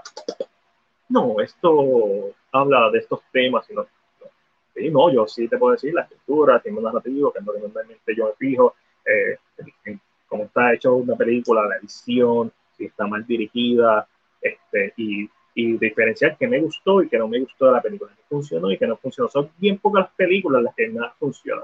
Por ejemplo, Puerto Rican Halloween. La película no funciona absolutamente nada. Una F. Si le pudiera dar una F menos, se la daría. Este, un negativo cero. Este, que como que es tan tan mala que peor, es, basura, es, es, cáncer. Eh, so, ah, pero entonces tuve a todas estas personas, yo llevo 12 años, o no, 11 años, este año cumplo 11 años haciendo esto, y no es gatekeeper, porque Eric me, me escribió a mí sin tener seguidores o bien poquitos seguidores. Ángel, yo te conozco a ti del Dogout, eh, eh, o sea, no, cuando me escriben a CinePR, normalmente el que contesta soy yo. Y, y, yo tengo como que mis reglas, como que no te voy a dar share porque simplemente me lo pidan, no. Yo, a mí me gusta verlo a la gente que demuestre su trabajo, que se trata de ganar su público. Realmente, si alguien me dice, pues yo te puedo ayudar en esto y esto y esto, pero si yo veo que no meten mano, pues, pues cool, porque he visto mucho empezar y, y quitarse, y eso va a seguir pasando. He visto a otros meter mano y encontrar su mollo y y despegar de la misma forma. Es como todo. Y hay gente que, he visto gente que sigue, mete mano y quizás pues no, depende de las expectativas, pero por alguna otra razón no tienen el público o el cariño que se merecen Y eso pasa. pero a mí lo que me molesta es cuando yo veo que le dan oportunidades a gente que en verdad no tiene un criterio o que son influencers y que están solamente películas, eso me molesta. Este, porque le estás quitando la oportunidad a otra persona, más que todo. No es que si invitan a la persona que se lo merecen y también lo invitan, estaría Pero cuando no hacen eso, es como que. Yo trato de, uno, ser honesto. Dos, justificar mi honestidad. Y tres, no estás regalando nada. Y a veces es difícil, porque a veces cuando uno ve algo por primera vez, si, está, si tienes hype, el hype para mí es el enemigo número uno del cine en estos momentos. Cuando uno tiene hype, a ver, pues obviamente no ves las cosas objetivamente y uno tiene que aceptar que, pues, qué sé yo, a lo mejor tú viste una película y te encantó y cuando la vuelvas a ver dices como que, ah, eh, ya estás en el hype. O todo lo contrario, viste una película, te cogió el mal día y no te gustó, no hizo clic contigo. Y después la vuelves a ver y como un par de años después y dices, yo siempre he dicho, mi ejemplo perfecto es Drive. Yo solamente he visto Drive una vez. A mí me gustó Drive. A mí me parece una película súper pretenciosa, bien bonita como está filmada, súper pretenciosa. A mí me gusta más Only God Forgive del mismo director, Nicolás William Este, pero de la misma forma, hay películas como, a ver, a, a mí no me gustó Shutter Island. ¿Por qué? Porque yo había visto primero el camino de Dr. Caligari, entonces cuando el tipo llegó a la isla, yo dije, empezando los primeros 10 minutos, ah, eso está en la imaginación de él. Y yo sé que hecho es una novela, pero que se utilizó de influencia a Dr. Caligari para hacerla.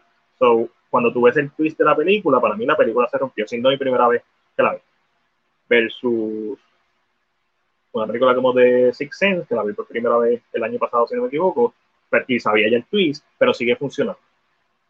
Yo tengo que volver a ver Cherry Line y tengo que volver, a ver Drive para evaluarlas. Y eso es parte de, de, lo que uno hace.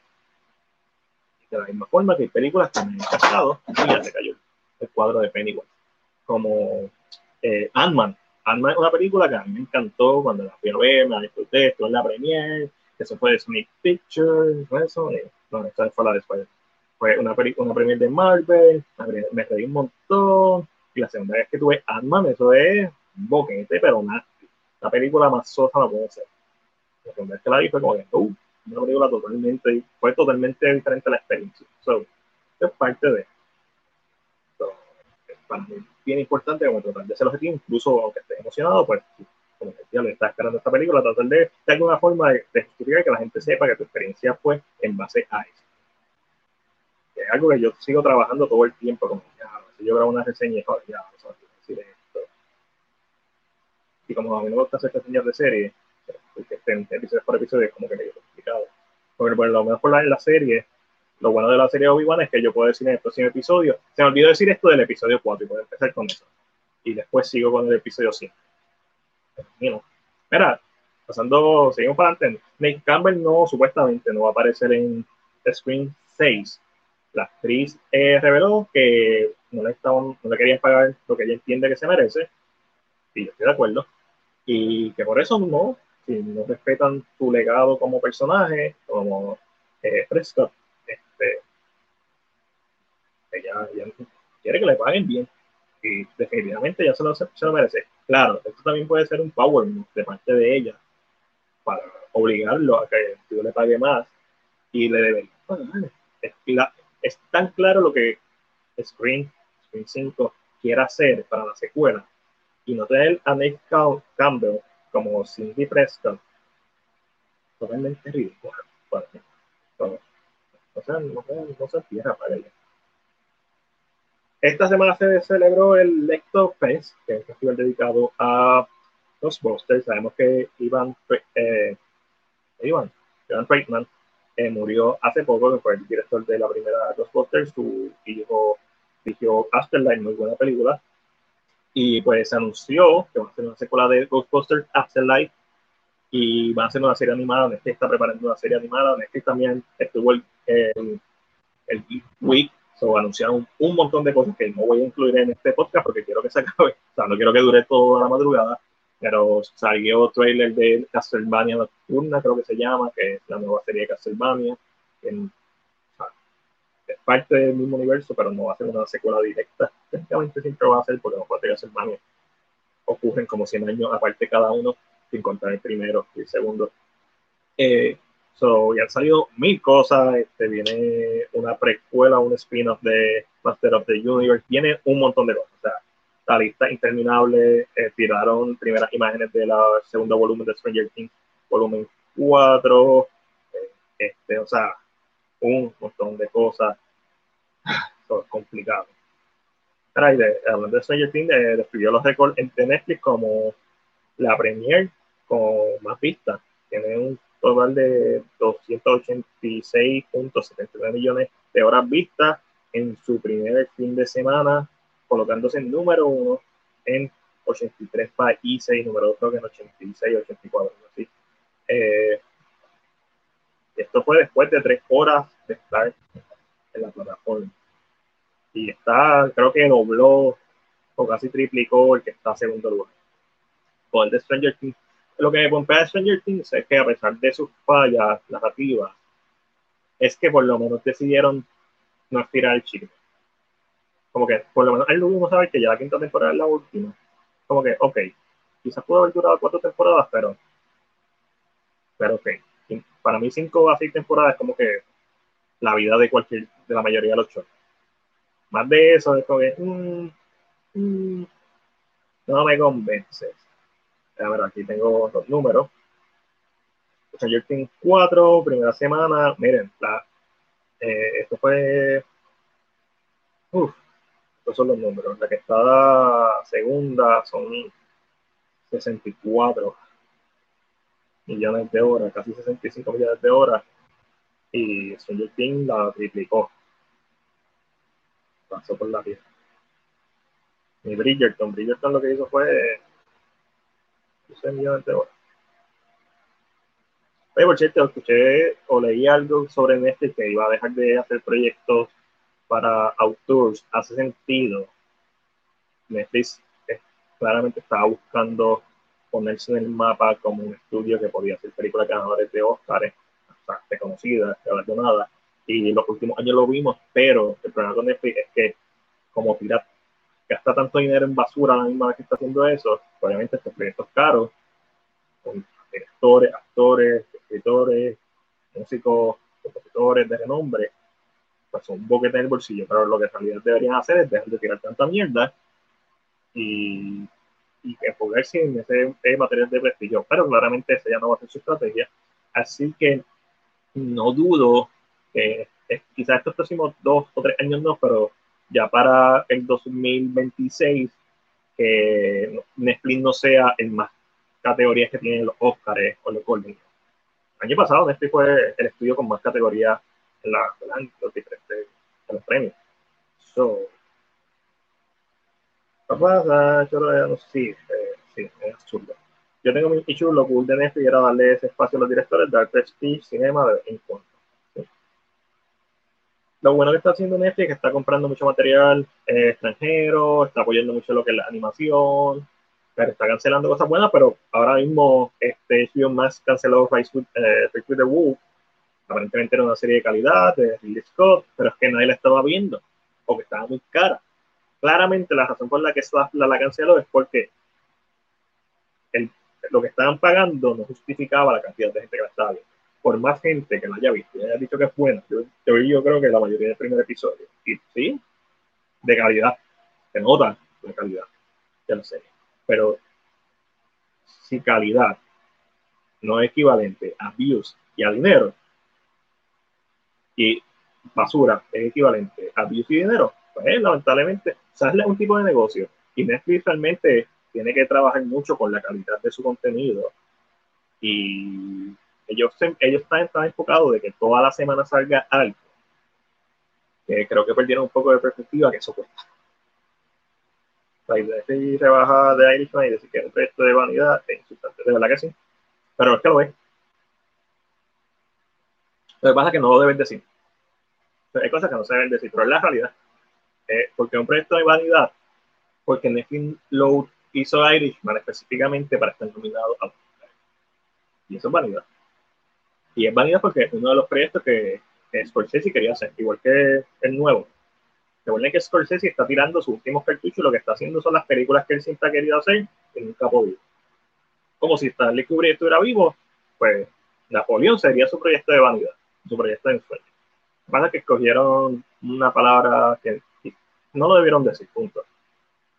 Eh, se debieron limitar a, ¿sabes? Hay mil formas de decirlo, o sea, tú puedes inferir y aludir a algo así, sin ser tan directo. Eh, otra cosa que se anunció es que la serie de Lando con Kristen Glover todavía está en desarrollo. A mí me encantaría, no me interprete, pero son tantas noticias que es como que abrumador. Eh, si no me equivoco, ya hay una cuarta temporada de Mandalorian confirmada, eso es correcto.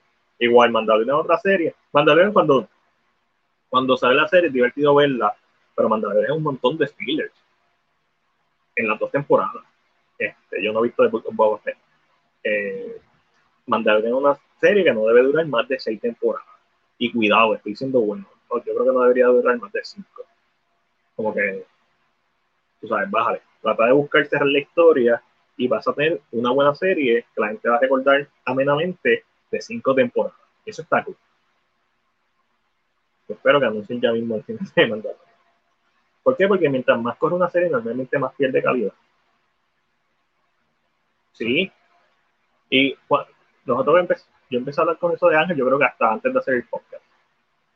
Cuando ellos hicieron la película con Brad Pitt de militares y contrataron a Dan Sanders, ellos, Netflix claramente estaba buscando prestigio y lo consiguieron, pero mientras estaban haciendo eso, de momento empezaron a traer eh, nichos con los que hay drama, empezaron a traer nichos con el anime. So, ellos tienen una estrategia de múltiples ángulos. Vamos a subir, pero también vamos a expandir. ¿Qué pasa? Es como un globo. Cuando lo soplan mucho, si el elástico es malo, explota. Y yo creo que financieramente, en base a lo, lo que se escucha de, de las deudas de Netflix, no es que Netflix va a irse a la quiebra, ni nada, por menos más de lo que yo sé, tiene muchas. Eh, pero no, hay unos gastos exorbitantes. Y también hacen las campañas de los Oscars, esos son gastos exorbitantes. Dicho eso, tienes que mantener un balance. Les explico que tiene que buscar un balance. Decir, ah, no vamos a hacer proyectos de vanidad, es ridículo. Porque sus proyectos de vanidad, realmente, probablemente es lo que atrae al público nuevo.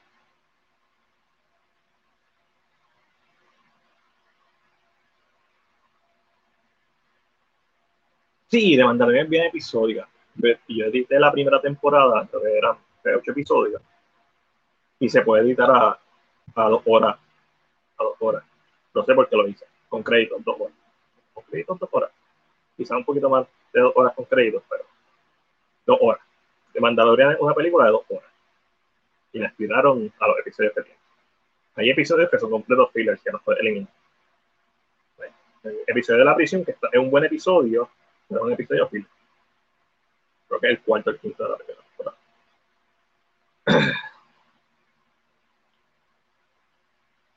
Tú sabes cuando el chiste te pasa por encima de la cabeza. Eso le pasó a Sony, a Sony Picture. Eh, volvieron a estrenar Morbius por un fin de semana. ¿Por qué? Porque Morbius estaba trending. Pero tú tienes que tener el contexto de por qué Morbius estaba trending. Y sí, recaudó, un par de pesos, recaudó como 300 mil dólares, algo así. Este no es más, es más de mil salas alrededor del mundo. So, la vuelvo a poner esta fin de semana a ver si la gente la ve. Eh, obviamente el meme pues ya llegó a su máxima expresión cuando ya el Leto se convierte en parte del meme yo lo he dicho, Morbius para mí es una película entretenida, mala, o la de Venom. Es mejor que ver la segunda de Venom, es mejor que la primera de Venom. Y eso no es mucho decir. Pero a mí me gustó Morbius. No puedo decir que a mí me gustó Morbius. ¿Es una buena película? No, es una buena película. ¿Una película que me entretuvo? Sí, una película que me entretuvo. Más de lo que debía entretenerme. Este, ¿Es mejor que algunas de, de Lencillo? Sí, es mejor que algunas de Lencillo. Lamentablemente. Este, y no por, en, calidad, no. Las películas de Lencillo como que mantienen esa calidad. Las películas de Lencillo son como una fábrica que siempre tiene esta calidad. O sea, cuando tú ves las fábricas de China y ves las textos sacando las chinas que están malas, pues Lencillo tiene un control de calidad. Y sus películas pueden ser de una calidad para arriba. Esa calidad puede ser like, como que entretenida, mediocre, pero nunca son malos. Me olvidó para mí una película que está por, por ese rango de mala entretenida. Sí, mano. Ese es el pic y de ahí en adelante hacia abajo. El género de películas que me gusta es horror, thriller psicológico, horror, ciencia horror. Pero realidad eh, me estoy viendo ahora mismo estoy viendo quizás todas las películas que quiera porque estoy corriendo la serie de Harry Potter en mi canal de YouTube. Este fin de semana voy a tratar de ver Fiction de los Pascals para hacerle la reseña. Yo he visto mil veces Fiction de los Pascals, simplemente les voy a ver, volver a ver para hacer una reseña. Estoy corriendo una serie de El Renacimiento de Disney que voy para la cuarta película, que es The Lion King. Este, so, pero, eh, y estoy haciendo el especial de Halloween, este, que ya tengo nueve reseñas en schedule puesta en YouTube. Y, pero a mí lo que me gusta ahora mismo es como que descubrir filmes, Eh, hice la suscripción de Free Trial del Criterion Channel. Eh, channel. Eh, hay que vi Crimes of the Future, la original de David Cronenberg, que es toda una experiencia, ¿verdad? Afortunadamente solamente dura una hora, porque la película es silente, pero tiene narración, no tiene diálogo, tiene una, un voiceover narrando. Y es más importante que la nueva, en mi opinión. Este, más experimental. Para mí tiene más valor. En una hora esa película tuvo más valor que la, que la en mi opinión. Este, pero eh, hay muchas películas que quiero ver me encantaría ver y reseñar todas las películas de, de Kurosawa. He visto varias, Hayden Castle, Hayden Porter, perdóname. Eh, obviamente Seven Samuel, Drunken Angel. So, me, me gusta descubrir, sí. esto es para mí.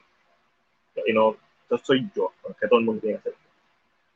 Por ejemplo, yo vi Crimes of the Future, y a mí no me gustó la película. Pero yo me tomé la asignación de ver la original. Porque eso es lo que me gusta hacer aprender, tratar de entender y apreciar. Para el especial de Halloween, lo último que vi fue Psycho, que es, la primera película que va a salir en el especial, sale el 1 de octubre, esta reseña, está hecha. Eh, y ya yo había visto Psycho, pero la volví a ver y, al verla varios años después, fue como si hubiera visto otra película. Aprecié más lo que me gusta descubrir todos estos filmes. Hay muchas películas que yo no he visto que quiero ver, si North by Norwest, Hitchcock, este, eh, de Terry la Este, Cat People, la tengo en mi lista, yo creo que desde hace más de 10 años para verla. Eh, muchas películas de los 30, 40, 50, y hay un poquito bien grande, específicamente 40 y 50, 60 por lo menos, he visto varias. Y descubrir todo esto, todas estas películas de, de New Wave, todo eso. Eh, mano, básicamente aprender de cine, pero mi género son horror. Yo trato siempre de empezar por horror. Cuando voy a ver algo, un director si tiene. es bien interesante cuando tú ves a un director como, como Francis Ford Coppola y películas como Brian De Palma y ves que tiene películas de horror, y Spielberg. Bien interesante, porque entonces así, como que por lo menos yo busco como que la forma de entrar más fácil una de las cosas que hice para el especial de Halloween, que son películas que no voy a reseñar del especial, muchas de ellas no las voy a reseñar, es que para la reseña de Halloween, que se supone que es este año, la original, además de Halloween vi 13 películas, que son como que 13 slasher o proto slasher antes de Halloween. Y eso fue toda una experiencia. Y descubrí un montón de cosas. Y como que puedo decir con certeza, ah, este fue el primer slasher americano. O este fueron proto slasher, y los diablos el cine italiano también me gusta, los me gusta, pero igual, es como que el horror, Dario Argento, Mario Baba, este, Pucci. Eh, eh, eh, me gusta aprender en general. Este, estoy, también tengo la serie de, de, este, Filmografía Corriendo, que es una serie donde escogía 10 directores. Y no es que voy a ver todas las películas de ellos, pero voy a reseñar sus películas más importantes. Empecé con, con Hayao Miyazaki, de Studio Ghibli. Empecé con su primera película que era, hice una reseña de Lupin the Third, de los Caliostros, que fue la primera película que dirigió. Y después de él brinqué a, a Ridley Scott, como ya, ya había hecho reseñas de, de Alien, el año pasado hice la reseña de Alien, pues hice la reseña de Blade Runner, y es un análisis. Blade Runner es un caso de una película que la primera vez que yo la vi dije como que entiendo su, su legado, especialmente el Final Cut, pero esta película es lenta con cojones. Y cuando la volví a ver, descubrí la película porque la estoy viendo con un ojo analítico y la disfruté más que nunca. Es como la tercera vuelta de que la visto. Y cuando hice la reseña, fue la vez que más me gustó, lo cual benefició a la reseña porque había una pasión detrás de hacerla, eh, ya en este caso positiva, y, y creo que salió un producto decente eh, en cuanto al video en YouTube. YouTube, lo tengo por aquí, en YouTube. Reseña es una reseña, pero en realidad es un análisis. Y, y eso, el próximo que voy a hacer de filmografía es de George Lucas. George Lucas no tiene muchas películas, lamentablemente, si no me equivoco, solamente hizo, ha hecho como seis películas. Y para mí eso ha sido como uno de los grandes desperdicios de talento. Porque cuando yo vi THX, 1137, siempre me olvido el número, sé que tiene un 11. Este, esa película está fenomenal. Es verdad que lo que vi fue el, el director cut o el remaster que tiene CGI y yo estaba traumatizado. Pero esa es la primera que voy a reseñar de él, a esa, y esta película influenció filmes como Terminator, obviamente Judgment Day. Este, eso va a ser interesante volver a verla. Que la vi por primera este año, la voy a volver a ver para hacer la reseña y hacer un episodio de filmografía. como ves, hay, lo que a mí me gusta ver no necesariamente se, relaciona con lo que veo, este, pero siempre trato de, ¿sabes? Yo tengo listas y listas de películas que no he visto y que están en mi lista de que quiero ver. Y trato de, por lo menos, sacar cinco todos los años. Y obviamente, mientras más viejo me pongo, más urgencia le doy a eso. Pero, nada. Pero vamos para adelante. ¿Qué tenemos por aquí? A ver si me falta algo de. ¿Verdad? Hacer dando ya llegamos a nuestra parte final, son siete noticias, si no me equivoco. Eh, y Morbius fue la primera que se fue. Pero según la segunda temporada de Hawkeye en desarrollo, originalmente la serie estaba nominada como serie limitada, pero en base al estudio oficial de Disney Studio Awards, eh, ahora la película está en la lista de consideración para Outstanding Comedy Series, no una serie limitada. So, hay una posibilidad de que veamos una segunda temporada de Hawkeye. Para mí, Hawkeye es como una película navideña, es como estas películas que tú pones y mientras estás en el teléfono y que ah, está pasando algo chévere y ves nieve y eso es como que bien ligera y, y como obviamente es el mismo de la serie de el mismo actor pero no el mismo es claramente el mismo, pues no, no, no me afecta el cambio del personaje.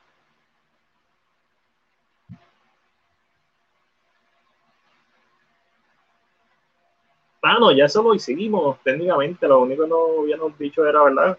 El podcast Antipas, el anterior que hicimos fue hace dos semanas atrás, que hablamos del caso y no sabíamos si iban a ganar porque estos casos de, de difamación son difíciles de, de, ganar, incluso aunque con todas las pruebas y las obvias mentiras que Amber Heard estaba diciendo y por qué podemos decir que es obvio, porque se contradice y porque se nota que está actuando porque es una mala actriz.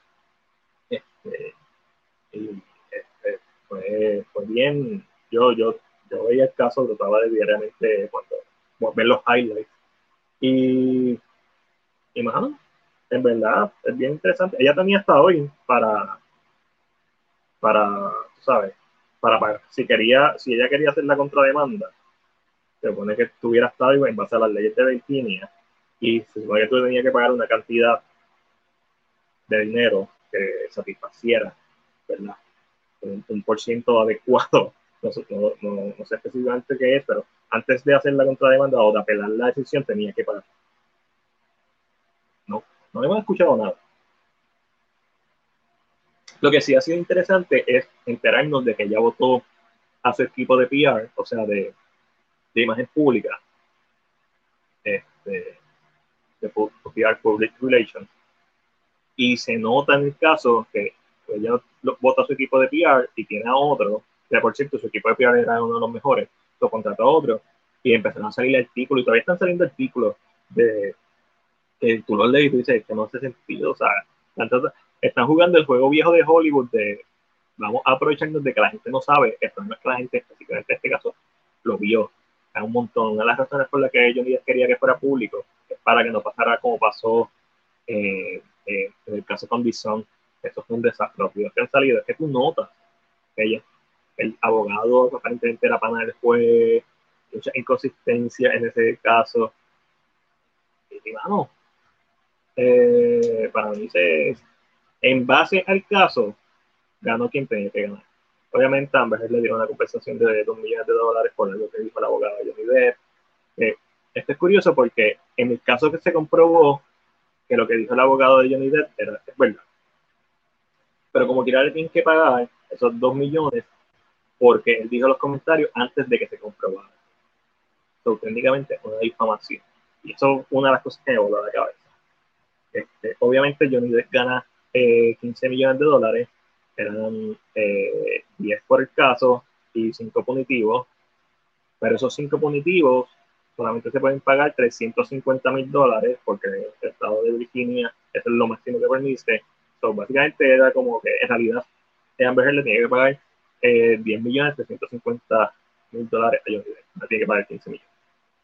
Pues eso es una de las cosas que era curioso también eh, sobre el caso. Y, y, y ver este caso fue, yo creo que fue educativo. El,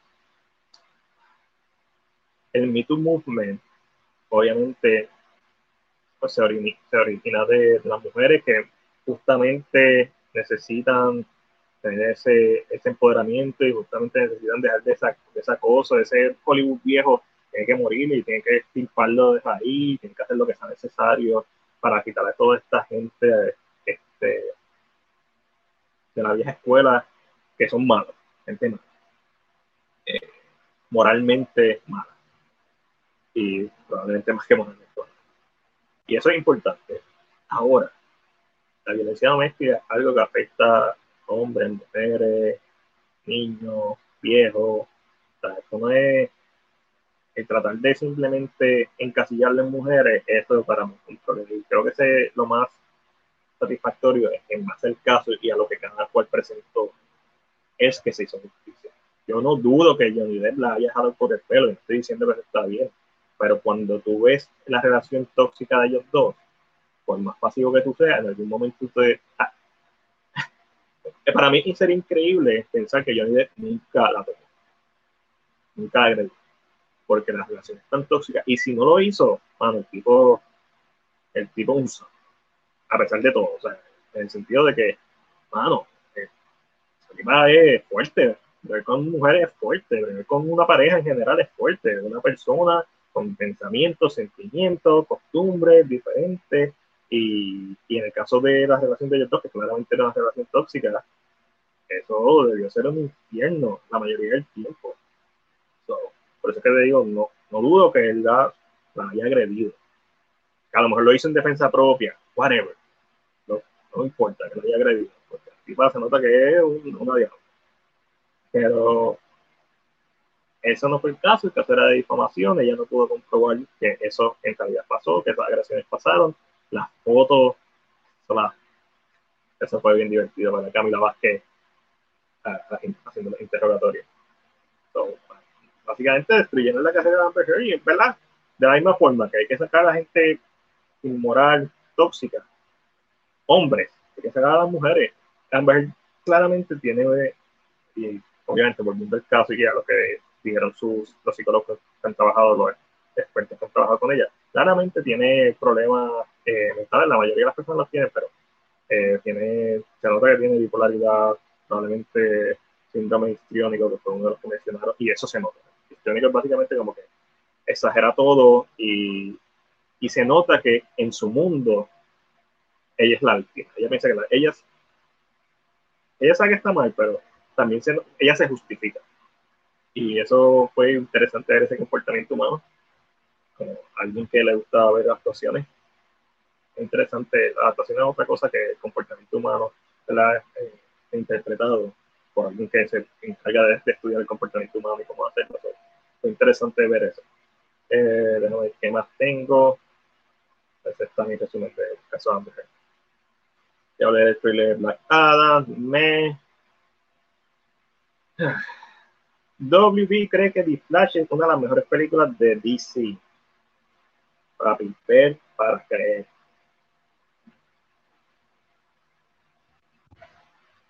Andy Muschietti, o Muschietti, actor argentino, muy conocido por su cortometraje Mama. Después de la película, película es un asco. Tiene cosas buenas, en general, no me gusta. Después hizo It, Chapter 1, me gusta mucho Chapter 1. Hizo It, Chapter 2, no me gusta tanto hacer Chapter 2, siempre se supo que iba a ser difícil. Yo creo que hizo, tomó muchas buenas decisiones y las que tomó malas fueron bastante grandes y perjudicaron la película. Para mí, Andy Muschietti no se ha comprobado como director. Y esto es una película bien importante para decir. Para que se vayan a hacer con yo lo que pienso es que están hypeándola y están tratando de mostrar una confianza de la misma manera que Justin Lee intentaron mostrar una confianza inexistente para que la gente vaya a verla la primera semana, porque a ellos lo que les interesa es el dinero que de la primera semana, por eso es que están trayendo a Michael Keaton de vuelta como Batman. Probablemente si sale Henry Cavill nos vamos a enterar esa, cuando salga esa última semana. Sabemos que es la última, entre comillas, vez que vamos a ver a Ben Affleck haciendo del personaje de, de esta versión de Bruce Wayne. Pero con todas las cosas que están pasando en Warner Bros. ahora mismo, el destino de estos universos cinemáticos, de todos los que están corriendo, está, está en veremos, porque si no es exitosa, Tesla te va a cortar. Tesla te va, a pasar el hacha y te echa Y, y esto, esto, lo quería mostrar, que son los trajes para... Es el mismo traje. Porque muchas veces vemos cosas detrás de cámara y las criticamos. Nosotros no, porque somos viejos, y gente inteligente. Pero, tú sabes, muchas veces vemos este y decimos, diablo, que feo se ve. Y en verdad está bien feo, el de Flash, está súper feo.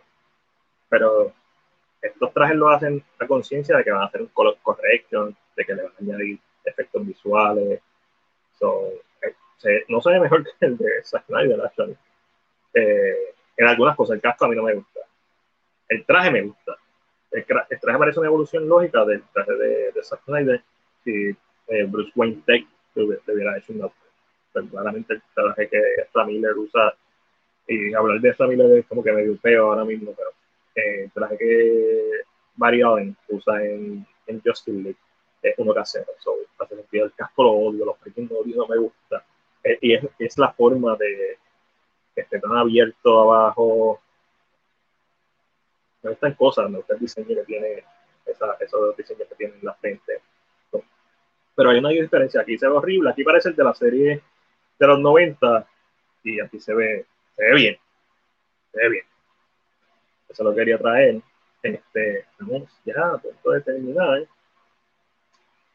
Ah, eh, hablando de mencionar a Henry Cavill y eso, de Rap reporta, eh, según reportes de Rap, el nuevo DCEU girará alrededor de Henry Cavill. El señor Safla, David Safla, el nuevo presidente de Warner, pero no entiende por qué no se ha hecho una secuela de Man of no entiende por qué no han hecho más películas con Henry Cavill. Ahora mismo el personaje de Superman salió en Shazam, sí, el mismo Superman de Henry Cavill, la que estaba bien flaco porque era un Stoneman y no tenía el cuerpo de Cavill. Eh, salió en, en, la última escena de, de, de Peacemaker, sobrevalorada, esta serie está súper sobrevalorada, no más sobrevalorada que de Suicide Squad, pero sobrevalorada al fin. Este, y pues obviamente lo que presentaron fue una silueta porque no han llegado al acuerdo. Supuestamente va a haber un cambio de, de Henry Cavill en la película Black Adam. Lo debe, debería tenerlo. A nadie le importa ver la Black Adam versus Shazam. Shazam es una película tan es entretenida, es una película de Marvel, pero tan olvidable. Para mí las mejores partes de Shazam son las partes de Billy cuando es niño. Zachary Levi no me gustó como Shazam. Tiene la, tiene la apariencia física del personaje, pero la interpretación de, de su Shazam es más niño que la interpretación del niño siendo de okay. Ahí hubo mala comunicación, mala, mala dirección. Este, la película entretenida. Entonces, pero también otra película que está sobrevalorada, con una escena post-crédito que probablemente no vaya a ninguna.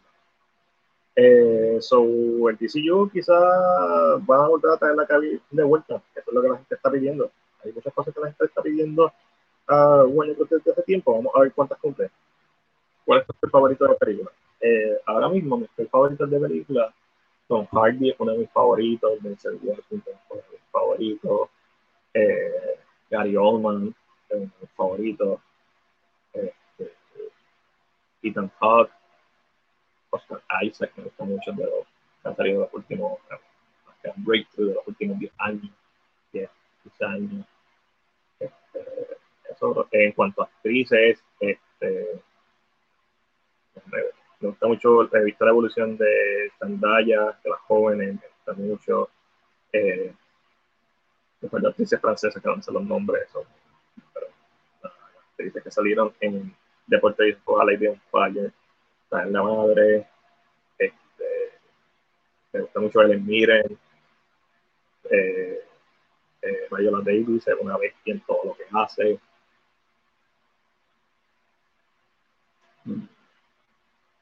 Estoy pensando. estaba viendo, eh, vi los dos actor, actor, no, actor tables, los de mujeres y los de los últimos que tiró Variety.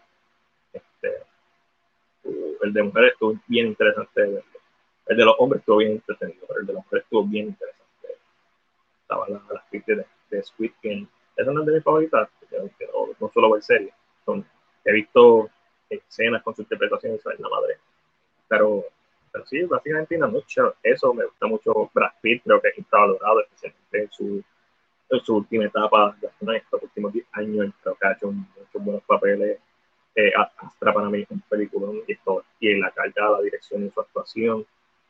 Una de mis películas favoritas, Seven, de David Fincher. eso le, le da puntos extra. Eh, Joel Edgerton me gusta mucho, me gusta mucho cómo actúa y me gusta más cómo dirige.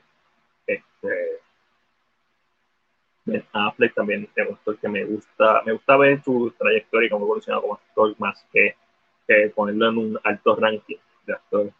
Yo creo que Matt Damon actúa más, pero su evolución no es tan interesante como la de Affleck. Eh, Michael Fassbender, me encanta Michael Fassbender, que ya tres años entrenando para correr en Le Mans, en la carrera ¿verdad? de, de, que vimos en Ford versus Ferrari.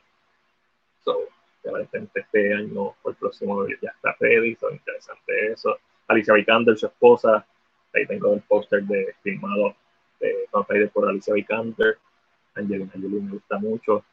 Este, me gustaría verla que siga haciendo cosas de directora porque creo que es un talento bien que tiene, tiene para explorar. ya, hay mucho, hay mucho también. Si nos vamos a Lon Chaney Jr., si nos vamos bien viejos, este, eh, Boris Karloff, infravalorado, el, el actor que el tipo tenía con papeles que muchas veces ni siquiera hablaban. Eh, Bela Lugosi no, Bela Lugosi icónico, pero me gusta cómo actúa. no te voy a decir mal de Brandon porque obviamente todo el mundo conoce a The Godfather, pero yo no he visto, yo vi Superman y The Godfather, y las dos actúan bien brutal. en, en Superman estaba leyendo cosas este, cartera, porque no se aprendió los diálogos. So, no sé. Puede estar todo el día mencionando actores, pero Jake Gyllenhaal es un actor que me gusta mucho. Eh, y es entretenido de ver porque de momento hacen un drama, una pieza de arte, y de momento tiene una película bien popular como Ambulance, y de momento tira algo raro como la última que tiró de Netflix, o sale en un papel random, y de momento te hace un Nightcrawler. Eh, ese tipo de actor me gusta mucho. Me gusta mucho Marshall Ali, Vigo Mortensen. Me gusta mucho, mucho, mucho. Este, Michael Keaton, obviamente me crié con él, Jim Carrey, me gusta mucho de la comedia, mi favorito, como en los 90. no, cualquier mejor hacer. Oh. Eso tiene mucho. Ah, Fantastic Four. Eh, Kevin Feige dijo, recuerden que el director de My Web, que es el director de la trilogía de Spider-Man del sencillo, era el que estaba supuesto a dirigir Fantastic Four. De momento él dijo que está cansado, que quería darse un tiempo, de comillas, más, más fake. Este, se retiró del proyecto y ahora eh, Kevin Feige dijo que está buscando a un director de renombre para hacer el proyecto. ¿Qué significa eso? Directores de renombre pueden ser dos cosas, o los que están pisando ahora mismo, que están siendo populares, o directores de renombre de verdad, que son directores legendarios. ¿Hemos visto a Marvel haciendo esto antes? Sí. En su primera fase ellos trajeron a Kenneth Branagh eh, para hacer Thor Kenneth Branagh para mí es un director de renombre, porque es un actor de renombre. So, eh, de momento en la fase 3 traje, traje a James Black, Black, director de, la última de Predator. Y guionista de la original de Predator. Y también guionista de las películas de Lethal Weapon y Kiss Kiss Bang Bang. Kiss Bang Bang, sí, durísima y de Nice Guy, que está en culo, infravalorada. Russell Crowe, Ryan Gosling, me encanta. Como esto hmm. este, el otro Papa Ken, eh, ay, Richard Gere Kevin Costner. Kevin Costner. Eh, so, terminará dirigiendo John Krasinski. John Krasinski no ha hecho lo suficiente para mí para ser considerado de, de renombre. Él una película muy buena con The Quiet Place. The Quiet Place 2 está, eh, okay. Creo que de momento se pone bien bruta la película. Eh, Christian Bale, otro de mis tres favoritos. Que lo vamos a ver en Thor. Eh, whatever, la cocina que venga. Eh, los Thunder. Ay, Dios. Blade va a comenzar a filmar el 4 de julio con la expectativa de que estrene para octubre del 2023. Estamos hablando de proyectos de Blade en CU con marcha la, la hora. Y la última noticia que tengo, tengo, tengo esta es la última noticia del MCU, es que aparentemente se está desarrollando una película de Thunderbolts, que son de Thunderbolts, básicamente, imagínate el de Suicide Squad, pero de Marvel. Pues eso, no, no es el, son villanos que se unen para, o, o antihéroes que se unen para crear un grupo, Thunderbolts ¿Hace sentido que esto pase? En base a las series de, de Disney, sí, porque trajeron en Falcon de Winter Soldier serie a, a este a Baron Simon, que él es uno de los mejores aspectos de la serie. Hemos visto a personajes como el nuevo Capitán América. Eh, si van a traer a John Bertrand, haría sentido. Sabemos, ¿verdad?, que, que la hacía de Capitán este, de las películas de Hulk murió, pero todavía puede traer la Red Hulk. Este, tenemos al personaje de Ghost de ant de Wasp, tenemos a, a Taskmaster. O sea, hay, hay posibilidades en este arte, pues también pusieron a Keanu Reeves como un Ghost Rider. Hay posibilidades, aparentemente están buscando, está en, está en proceso esta película de, de Thunderbolts. Y esto para mí es bien interesante, pero tanto negativo como positivamente había uno de los proyectos de Marvel que estaba en blanco, que me habían dicho que aparentemente este. Lo positivo es que están explorando cosas de los cómics y bla, bla, y que si lo hacen se va a sentir más cohesivo y uno va a buscarle más sentido, ah, pues por eso. No tienen que traer a Red Hulk, pueden traer a Abomination, que lo han seguido presentando, salió en Shang-Chi, ahora va a salir en She-Hulk, so, puede establecer un precedente con eso y, y traen a villanos que dejaron colgando este, en diferentes proyectos y que no hacen ni mucho sentido. Por ejemplo, Ghost es un personaje que tiene muchas posibilidades como personaje, pero la película que estuvo, que fue Ant-Man de Glass, un boquete, un mega boquete. El Taskmaster, otra pérdida de potencial y es un personaje que tiene potencial. So, eso es lo, esa es la parte entretenida. La que no está entretenida es que se siente como si estuviéramos improvisando, como que estamos adaptando muchas cosas, vamos a hacer chicos. Miss Marvel, que no la he visto, cuando termine aquí quizás veo el primer episodio, si no mañana, para el fin de semana. Trato de ver. Este, ahora, lo más interesante de Marvel, y la semana que viene voy a estar con el corillo de X-Spot en Aidan Boston en Bayamón, hablando del futuro de Marvel. Una, mi, mi, lo que más me emociona de Marvel ahora mismo es que yo no sé qué están haciendo y eso me emociona. Pero a la misma vez se siente como si no tuviera un plan y es porque yo no sé cuál es el plan. Mejor ellos lo tienen. Yo siempre he pensado que el endgame debería ser Galactus para esta segunda fase. Khan y Galactus. Khan ya está establecido. ¿Por qué? Ya lo vimos. Una versión de Khan la vimos en Loki. Otra versión de Khan la vamos a ver en Ant-Man and the Wasp Quantum Media. La tercera de Ant-Man and the Wasp y tres películas de The Wasp de Ant-Man y no hay tres películas de Henry con super bueno las hay pero no hay tres películas están este y Ironheart es una es un variant de Khan. So estamos estableciendo a Khan como el próximo villano del MCU de manera multiversal técnicamente sí. Uno de los problemas con Doctor Strange para mí fue que no aprovecharon para expandir más el universo. Porque ahora mismo estamos en ah, no, están pasando muchas cosas en el CGI, como que en una dirección no se nota un norte, no se, no se ve tan dirigido como la primera fase, que se terminó Iron Man 1 y sabíamos que estamos building up para los Avengers. Llegamos a los Avengers y empezamos a building up para Thanos. Se acaba el, el Infinity War saga con Endgame, técnicamente con Spider-Man eh, Far From Home, que fue la última película de esa fase. Y esta fase la empezamos como un algaretismo, fluido, es eso. Y hasta, hasta las que han sido buenas, pues, o recibidas bien por el público y la crítica, hasta que yo creo es la única que fue recibida bien por los dos hasta ahora. Pues, y Spider-Man, no Way Home, pero fuera, del, fuera de la nostalgia y fuera de lo cool que fue ver a Andrew Garfield, Tony Maguire, Spider-Man No Way Home es una película, y fuera de Willem Dafoe y esas, de películas que estuvieron de madre.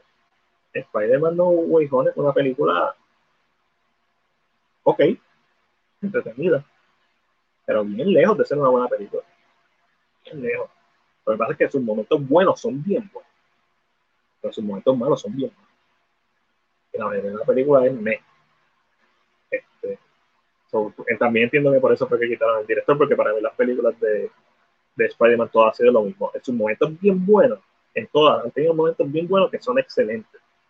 La primera película, cuando Michael Keaton está en la luz, o cuando se encuentra, entra a la casa por primera vez, o ese enfrentamiento final cuando se crean un Spider-Man 40 y tanto, el hecho donde Spider-Man está entre los escombros. Este, esa parte estuvo bien buena, pero es un boquetito de la película, especialmente cuando va por segunda vez. Es Far From Home, cosas buenas también, de Gyllenhaal, una bestia, actuando, este, parte de Nick son, son entretenidas, las escenas de acción, especialmente las escenas cuando el imperio ya se ve la que el villano, está en la madre.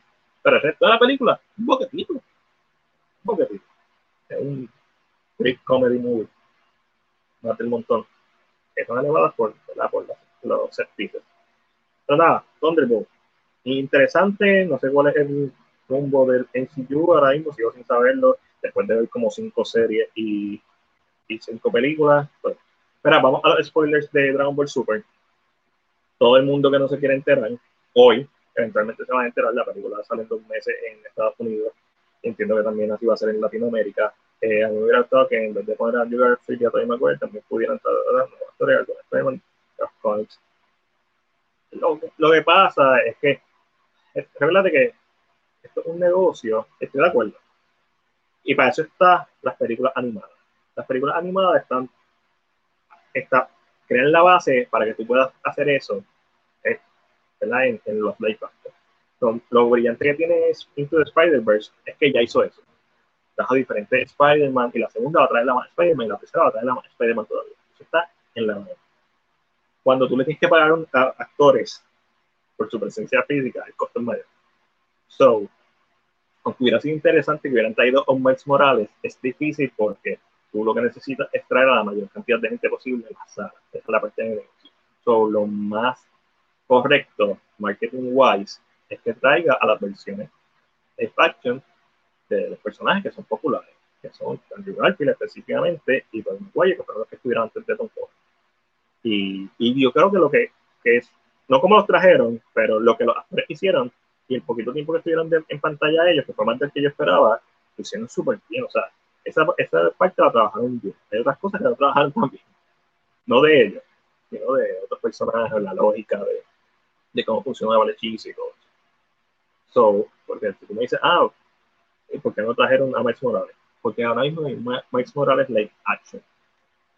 Y si tu gallina de los huevos de oro es el Spider-Man joven de Tom Holland que va para la universidad en base al sencillo ahora, no me puedes traer a un chamaquito nuevamente, tienes que darle tienes que esperar a que el personaje de Tom Holland de Spider-Man madure y realmente se convierta en un experto en lo que está haciendo, que aparentemente lo que vamos a ver las nuevas películas de Spider-Man, para que tenga el papel de mentor, para que él se pueda convertir en el Tony Stark para el Mike Dale 5 o 10 años a, Tom Holland y quizás lo vamos a ver como un Spider-Man mentor de Miles Morales. Eh, pero sería muy prematuro ponerlo desde ahora. para mí hicieron la estrategia correcta, pero me hubiera que me hubiera encantado ver otro Spider-Man, claro que sí. Pero hay un montón de easter eggs en esa escena final cuando se abren los, los universos y vemos a Time, y vemos a Craven, y vemos a, Black Cat, y hay un montón de personajes, creo que hay todos Octopus. De hecho, tengo que buscar esa escena, como eh, que tantos personajes están. No, no lo he hecho. Eh, a mí me encantaría que en la nueva Into de Spider-Verse, que es Across the Spider-Verse, salga el Spider-Man japonés de las películas o series japonesas que salían en los 70, este, que salían de los cartoons, que al final de Into the Spider-Verse ahí hacen Un, una parodia de, de eso. So, es, bueno, en verdad va a ser bien, depende de lo que Sony haga con Spider-Man y lo que MCU haga con Spider-Man. vamos a ver. So, spoilers de Dragon Ball Super. Váyanse, si no quieren ver, váyanse. Gracias por estar aquí, gracias por acompañarme. Si me estás escuchando, me estás reviendo en YouTube, vete, voy a hablar de spoilers, voy a decir de todo lo que se trata de Dragon Ball Super Super Hero. Estrenó hoy en Japón y empieza a eh, estrenar en los cines de Norteamérica en agosto. El villano, el último villano de, de esta película, ¿sabes quién es? Cell Max, una nueva versión de Cell, el mismo set que vimos en, en Dragon Ball Z, es un nuevo androide que crean que no está completo y que al final de la película lo liberan y básicamente un monstruo gigante que nadie puede derrotarlo. Es bien, lo que han dicho, lo que he visto es que es bien parecido a, a la segunda fase, a Imperfect Cell, se parece mucho a ese, pero tiene colores rojos y tiene y tiene verde también, pero de su cuerpo es rojo, sus ojos son rojos. So, que básicamente la película Goku y Vegeta solamente salen en dos escenas. Eh, la película trata sobre el Red Ribbon Army o la patrulla roja que reclutan al hijo o nieto de Dr. Gero, el androide 20, 19, android 19 que murió, ¿verdad? de los androides en Ball Z, que el creador de ellos. Reclutan a uno de sus descendientes eh, diciéndole que la corporación Cápsula son malos. obviamente la corporación Cápsula son son los papás de Bulma y Bulma. Y eso ocurre eh, seis, meses antes de, lo, de que empiece la película, esa es la primera escena, reclutándolo a ellos. En esa escena vemos al Android 21 y descubrimos que, porque no es el Android 21, que es la que sale en, el juego de Dragon Ball C Warriors, este, la que vemos la versión humana de ese personaje, que era la esposa de Doctor eh, Gero, Y, y pues ahí también descubrimos que el Android de 16, esto es algo que si la gente se mete mucho en Ball Z lo sabía, pero básicamente lo dicen más claramente que la imagen del Android 16, que es el que al final se destruye y se convierte en Super Saiyan 2, la imagen, el, el, rostro está basado en el hijo de Dr. Gero, de los, de los hijos de Dr. Jero Giro. Y pues va a traer a, su, o su, no sé si a su otro hijo o a su nieto, lo traen a la patrulla roja, él es obviamente un genio, y él crea a, a estos dos androides que, que, que, son superhéroes, porque recuerden que para él le está haciendo el bien y, y la corporación cápsula está mal. A esto la película brinca a Piccolo con Pan. Piccolo está tratando de enseñarle a Pan a controlar su ki y una de las cosas que se van a reducir es que Pan no sabe volar. Lo cual contradice el episodio final de la serie en donde ven a Pan volando. Pero para mí esto tiene una explicación lógica. Cuando Pan vuela cuando bebé, lo está haciendo cuando bebé. Lo está haciendo sin control. quizás ahora que tiene más, que está en kindergarten y, y tiene un poco más de conciencia, ahora no lo puede hacer a propósito. Su parte de la, historia de Pan es que no sabe volar. Este, Gohan, Gohan básicamente le pide a Piccolo de favor que la vaya a buscar a Kindergarten porque Biden está, está entrenando, está dando clases de artes marciales y Gohan está estudiando eh, insectos, donde que es el profesor, y Piccolo es que le hace el cloth bean, le pone la ropa de, el, el de violeta con, con la capa blanca, y Gohan le dice que no, que tiene que estudiar, así que Piccolo eventualmente tiene que ir a buscar a, a Pan, bla, bla, a Kindergarten, y y Piccolo está molesto porque lo tiene de niño. En algún momento entre estas escenas vamos a cortar al planeta de virus.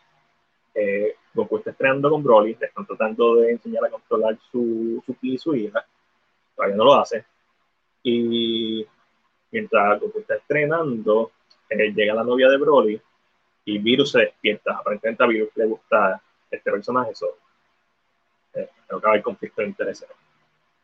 Este, esa es la verde con el pelo blanco. Eh, mientras tanto, Vegeta está meditando. Eh, está meditando y está básicamente diciendo como que y dice algo interesante en base, en base, entonces ya lo puso Kid Don 101 y de una fuente que, que la vio, la película. Y Vegeta dice algo interesante que es que en retrospectiva, después del torneo del poder, la diferencia de poder entre Jiren y ellos, Goku y Vegeta, no era tan grande.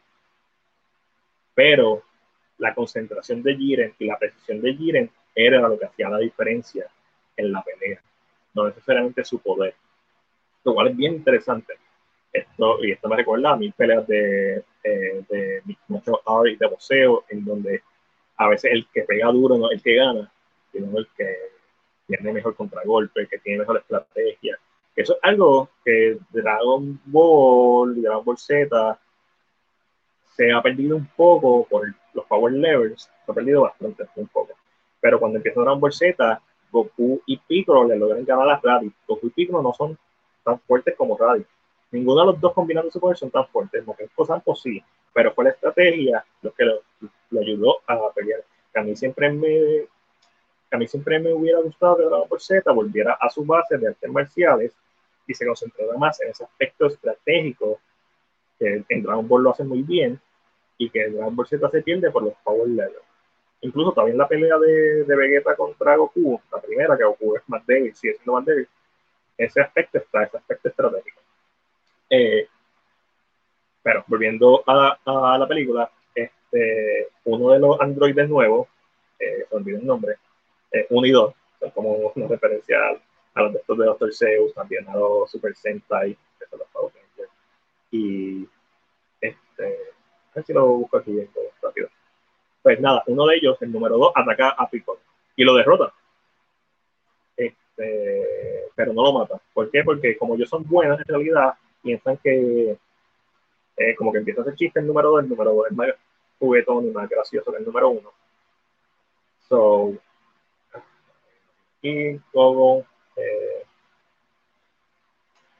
pues básicamente él piensa que lo mató, pero en realidad no lo mató, Piccolo lo sigue y va a la base de, la patrulla roja, Clefibon Army, y pues, descubre esta base como Wakanda, que de lejos no se ve, pero cuando entra ve que ahí está, está oculta la base. So, si no me equivoco, aquí es que Piccolo va donde Dende y le pide que lo haga fuerte, que unlock su poder, como lo hizo Uru. Y Dende le dice que no puede hacer eso, este, que eso solamente lo puede hacer.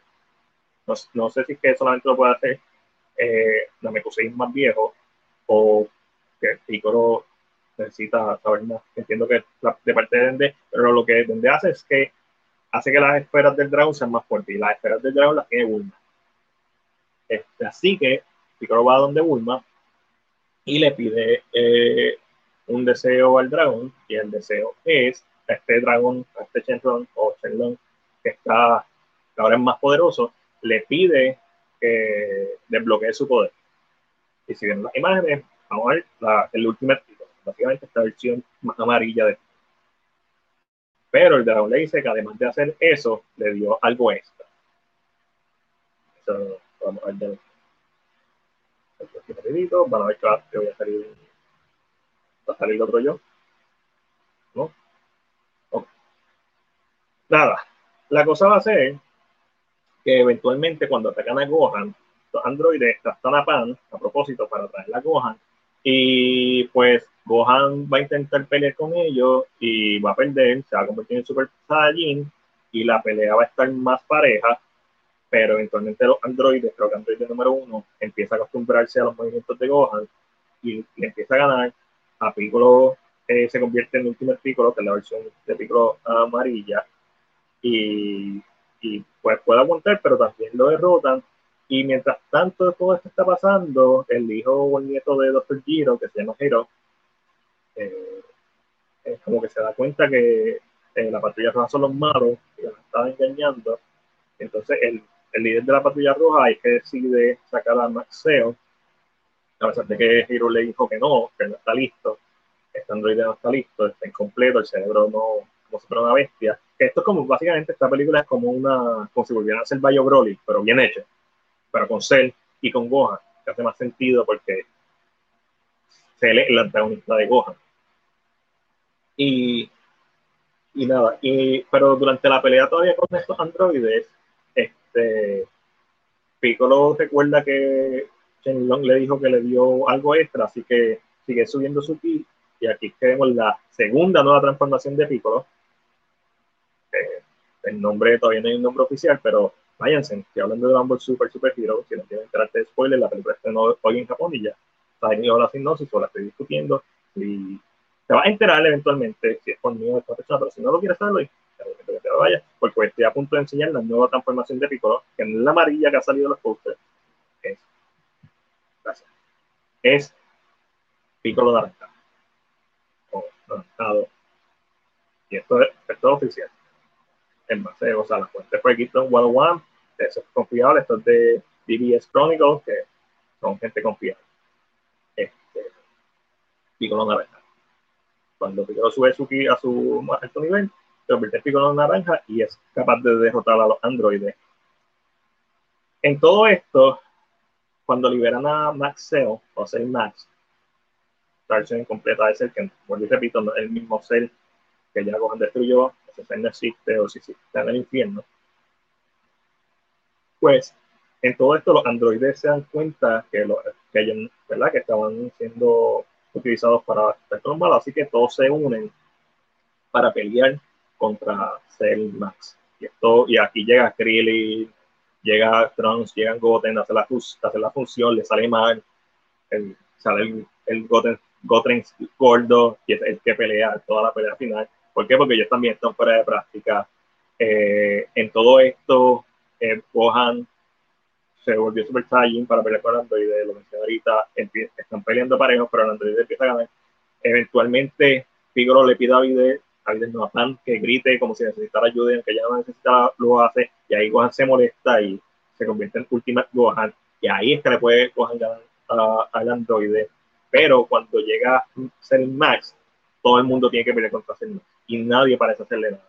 Una de las cosas que hacen es que eh, le dicen a Piccolo como que Krillin le dice a Piccolo, pero tú te puedes transformar en gigante, que Piccolo tiene esa habilidad de transformarse en gigante, y Piccolo dice, ah, se me olvidó que podía hacer eso. Así que se transforma en gigante para peleé contra Cell Max, pero recuerden que cuando uno se transforma en gigante no aumenta tu poder. So, él, no es pelea para Cell Max, es como una bestia, como si fuera un Broly en, en, esta posición. So, él lo trata de, hay como una pelea acá y yo entre ellos dos, pero al final pierde eh, Piccolo, Piccolo le da la última eh, semilla del ermitaño Sensubin, se la da Gohan, que dice que es la última esperanza. Este, básicamente Piccolo eh, es derrotado y aparentemente lo dejan por muerto, no muere, pero parece que está muerto este, porque este, se, se lo derrota. Después el androide 2, que todavía no he buscado, este, Dragon Ball Super, Super Hero Android.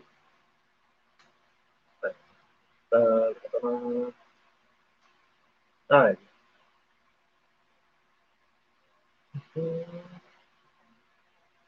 Estos son los nombres de los androides y ya. Este. Army, Animation. Fácil. Eh, nada, básicamente el androide número 2 de esto se sacrifica, sube hasta a la atmósfera y baja, y si me equivoco, logra arrancarle un brazo a este Cell Max, pero básicamente él lo mata. Y entonces aquí Piccolo aparece y, y le dice el mismo, el mismo speech que le dijo Goku en el Cell Game, como que este es tu máximo poder, utilízalo.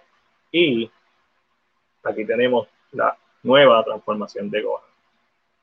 Gohan tiene una nueva transformación en esta película que se llama, el nombre que le tenía a los fanáticos era Beyond Ultimate Gohan, el nombre oficial es Final Gohan. Y es un Gohan con el pelo blanco plateado, y los ojos rojos. No se explica en la película cómo es el poder. Sabemos que ahora mismo en Dragon Ball Super está haciendo cosas con los poderes, en el sentido de que cada personaje, eh, en base a sus habilidades y a su forma de ser y a su historia en la, en la serie, desarrollan transformaciones únicas. Piccolo va a tener dos en esta película, Gohan va a tener esta. No se sabe si esto es como que Ultimate Gohan más Super Saiyajin encima. Porque recuerden que eh, Gohan es Gohan fase normal, Gohan Super Saiyan, Super Saiyan 2, y el Ultimate Gohan es una técnicamente una transformación donde Gohan no se tiene que transformar en Super Saiyajin y puede utilizar todos los poderes de Super Saiyan de manera más eficiente. el problema es Spikey también. So, no sabe, todavía no se ha explicado bien esta transformación. Lo que sí se ha explicado, o lo que si los fanáticos saben, es que los ojos. Eh, no hay una imagen oficial de Cell Max. Puedo buscarte una fanmade para que tengas una idea. Hay varias fanmade hechas en base a las descripciones de, de, cómo es Lo que te puedo decir es que se parece, se parece más a la, a la segunda transformación de Cell y que su cuerpo es rojo. Tiene verde, pero es rojo. Este, los ojos rojos, el diseño original de los Super Saiyajin de Akira Toriyama, y eso lo pueden ver en el manga, el core de los Super Saiyajines eran rojos y el pelo era blancuzco. So, después cuando sale el anime, que lo cambian a ojos verdes o azules, depende del personaje, y el pelo amarillo. Déjame ver si encuentro esa imagen de, de Cell Max. No hay imágenes todavía, puedo tratar de buscarla. Super Hero, Cell Max. No, esta es fanmade. Este, esto fue hace cuatro días atrás, o esta no es te voy a buscar una fanmade que en base a. Ok. Ok. Creo que, creo que encontré algo. No sé si es oficial, pero esto es algo parecido a lo que va a ser. Repito, no sé si es oficial. Sé que la de Pico es oficial y sé que la de Gohan es oficial por la gente que lo puso, este, que son fuentes confiables. Este de BBC, PBS Chronicles y, y esto lo informó Gilbert 101, que él se dedica a hacer noticias específicamente sobre especialidades de Dragon Ball, Dragon Ball Z, Dragon Ball Super GT, etc. Entonces, es una fuente confiable. déjame subir la screenshot, la foto, para que tengas una idea. De ser real esta imagen, pues te confirma eh, lo que había hablado de la pelea de Piccolo Gigante contra, contra Max, ves que es rojo con elementos verdes, pero se parece más a la segunda transformación que a, a Perfect Cell. Este, nuevamente repito, yo no sé si esta imagen es oficial. Pero eh, la descripción básicamente fue algo así lo que vamos a ver. Eh, so, nada, Piccolo le da al final, al final le hace el mismo speech que le hace Goku, como que tú puedes necesitar desbloquear por y pues se transforma en Final Gohan. Y déjame tratar de buscar eh, Super Saiyan.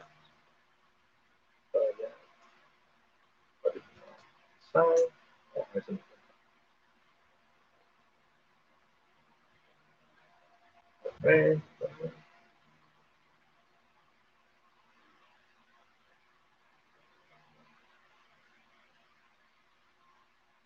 Eh,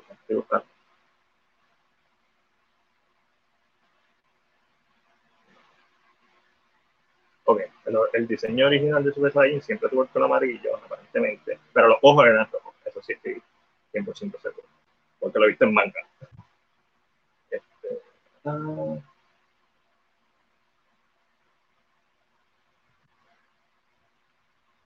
ya. Estando aquí. Ok. Vamos a verlo. Estoy subiendo el, el, diseño original del Super Saiyajin, que, que, sale en una de las portadas de los, de los mangas. Por eso es que me recuerdo que tenía los ojos rojos. Y puedo confirmar eso. No sé, quizás no se ve bien, pero lo pueden buscar en internet, pongan este, Akira Toriyama Original Super Saiyan eh, Design y les sale. El Super Saiyan, pero si miran los ojos, no son verdes, son líneas azules, son los rojos. Pero el diseño original, que obviamente se parece a los rojos, rojos de los Osarios. Y quizás ahí está la referencia.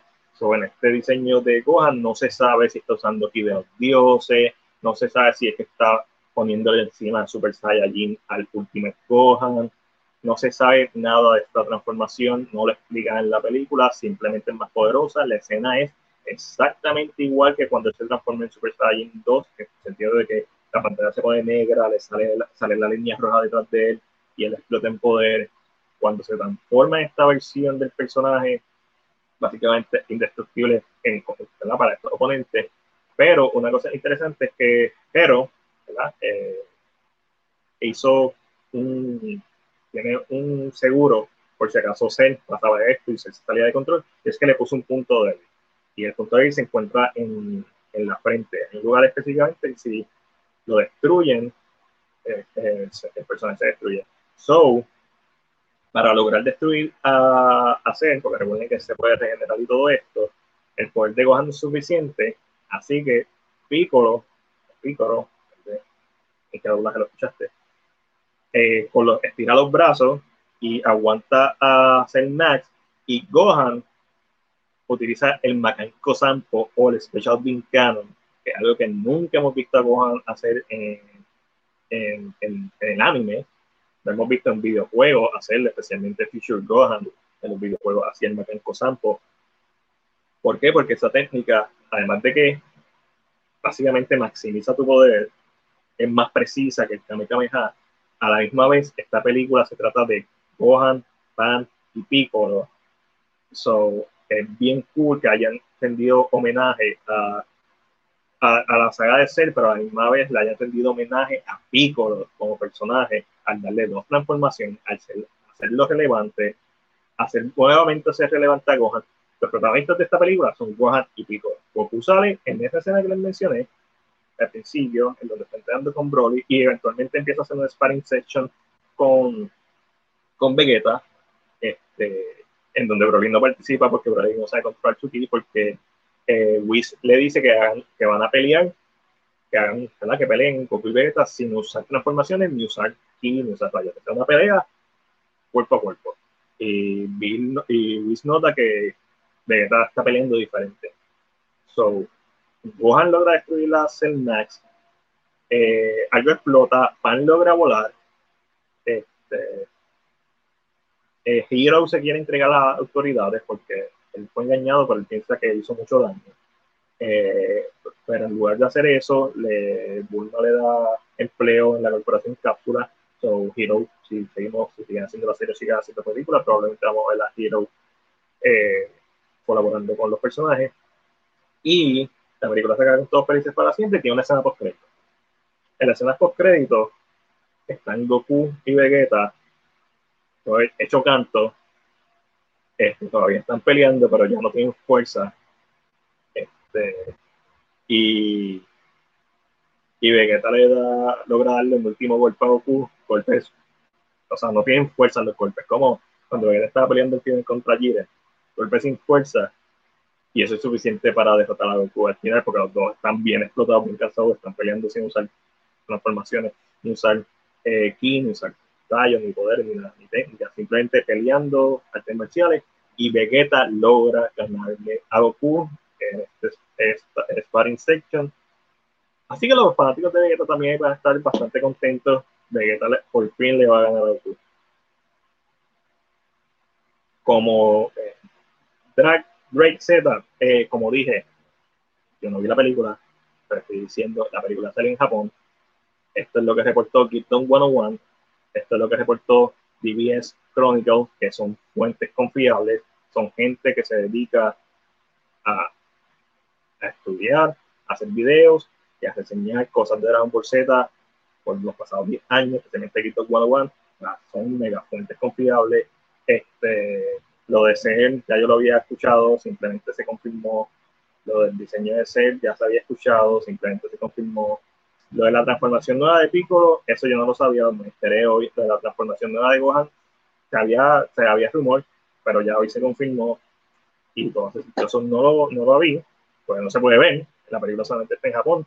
Si sale pirateada, pues sale pirateada, esa, la estrategia de, de Toy Animation y todo fue y fue tirarla el mercado norteamericano dos, meses, no, dos meses después, o básicamente dos meses después, la película estrenó hoy en Japón, sale en agosto en Norteamérica, y espero que en Latinoamérica también. Este, so, ya hoy la gente la empezó a ver y mucha gente que, que son, que están viven en Japón, pero son de diferentes países, Latinoamérica, Estados Unidos, pues obviamente pues salen y ven la película y pues cuentan la película. Y esto pues la hipnosis completa. Ahora mismo la, la, acabo de dar toda la película. Toda la película, por eso les dije a todo el mundo que si no querían spoilers, se fueran, dejaron de escuchar, dejaron de ver. Porque esta es toda la historia, todas las transformaciones nuevas, los nombres que se saben de las transformaciones, las explicaciones que hay, por lo menos Orange Piccolo se sabe que fue algo que hizo Long, como que le dio extra poder, y Final Gohan, no sé, todavía no se ha explicado cómo es la transformación, pero se sabe que es una transformación que hace por encima de Ultimate Gohan, o Mystic Gohan, o como que se llama. Este, y es interesante que tenga los ojos rojos por, por Gohan como personaje, que obviamente pues, se transformaba en Osaru también como su padre y como todos los Saiyajines. Y, y porque el diseño original de Akira Toriyama tiene los ojos rojos de Super Saiyan en el manga. Y, mano, como que, y si está haciendo manga, pues también sabe que están este, con granola y todo eso. Y esto aparentemente pasa después de, de granola. So, Ah, la animación que sí hay, eso fue otra cosa que salió, que es mejor de lo que la gente espera.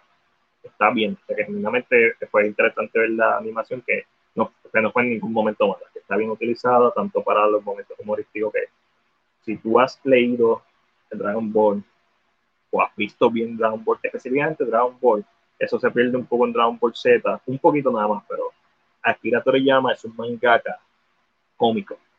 Él empezó haciendo mangas cómicos y en Dragon Ball Z, ese, en Dragon Ball específicamente, ese elemento cómico siempre se mantiene.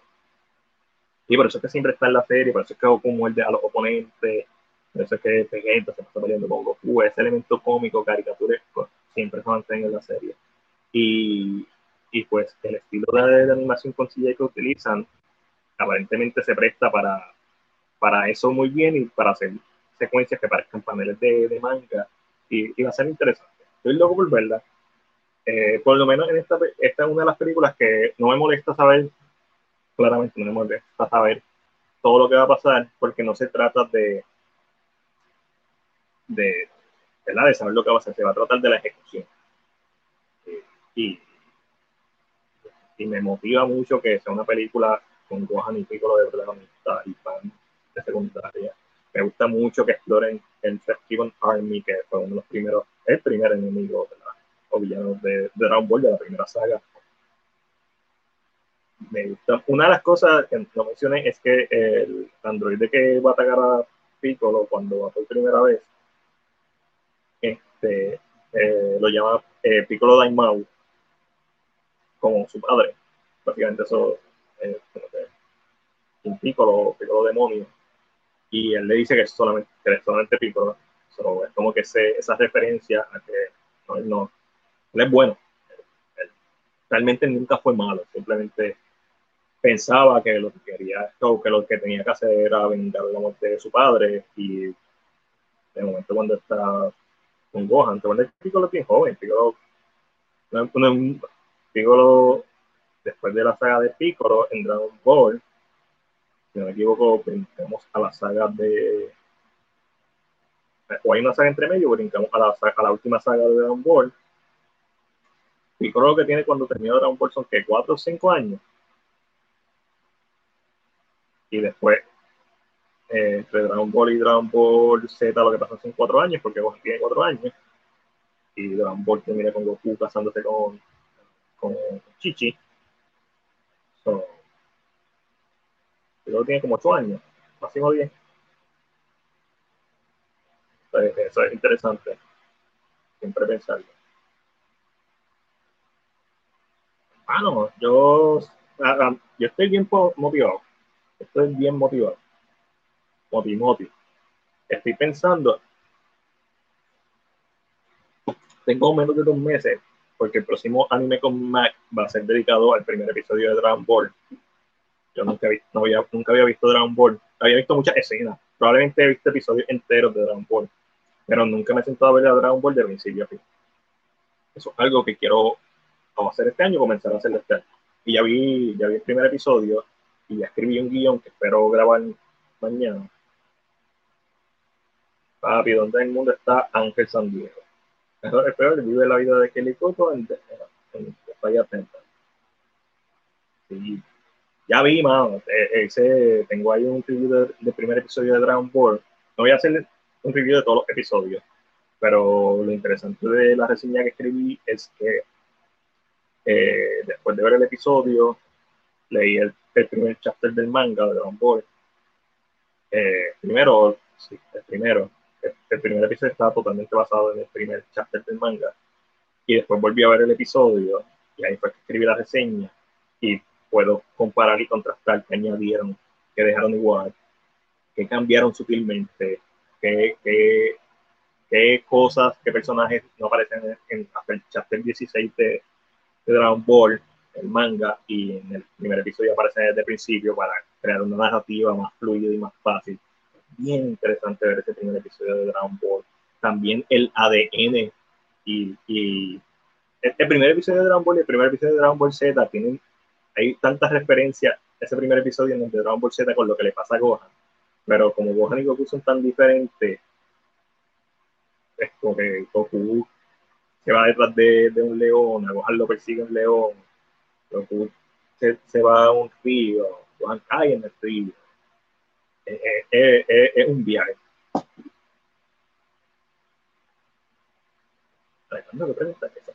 Yo vi Super mientras salía en japonés. Yo vi Super ahí cuando yo vi, yo vi a Super fielmente en japonés cuando salía salía en Japón, obviamente no lo veía en los canales japoneses, pero par de horas después lo ponían en, en diferentes canales, en YouTube, no me recuerdo dónde lo veía.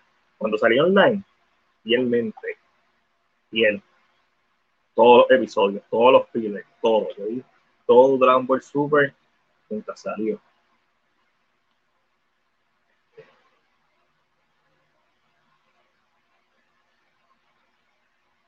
a, mí me gusta ese episodio de, digo, obviamente, eh, a mí me gustó mucho el carácter de development que le dieron a Vegeta. Eh, este papel de mentor, como vemos con eh, sus escenas finales cuando este, se va Super Saiyan Royal Blue, eso, cuando en algún momento intenta imitar a Goku, empieza a coger golpe y él decide hacerlo a su forma, la pelea con Topo, of Destruction al final a pelear con Jiren, él sigue peleando con Jiren, aunque no tiene la fuerza, él sigue peleando con Jiren, luego está en el piso, eh, y, y, la música, este, a mí me encanta, de mis temas favoritos de Dragon Ball Z, es una cosa bien importante, la música de Dragon Ball Z es como que bien importante y, y a veces infravalorada, en que tan cómica, todo el mundo sabe chala, chala, y todo el mundo que haya escuchado la versión latinoamericana, la versión japonesa, eh, sabe que la música de Dragon Ball y Dragon Ball Z y Dragon Ball Super está Y ese tema de este, Pride of the Saiyan, si no ¿qué se llama?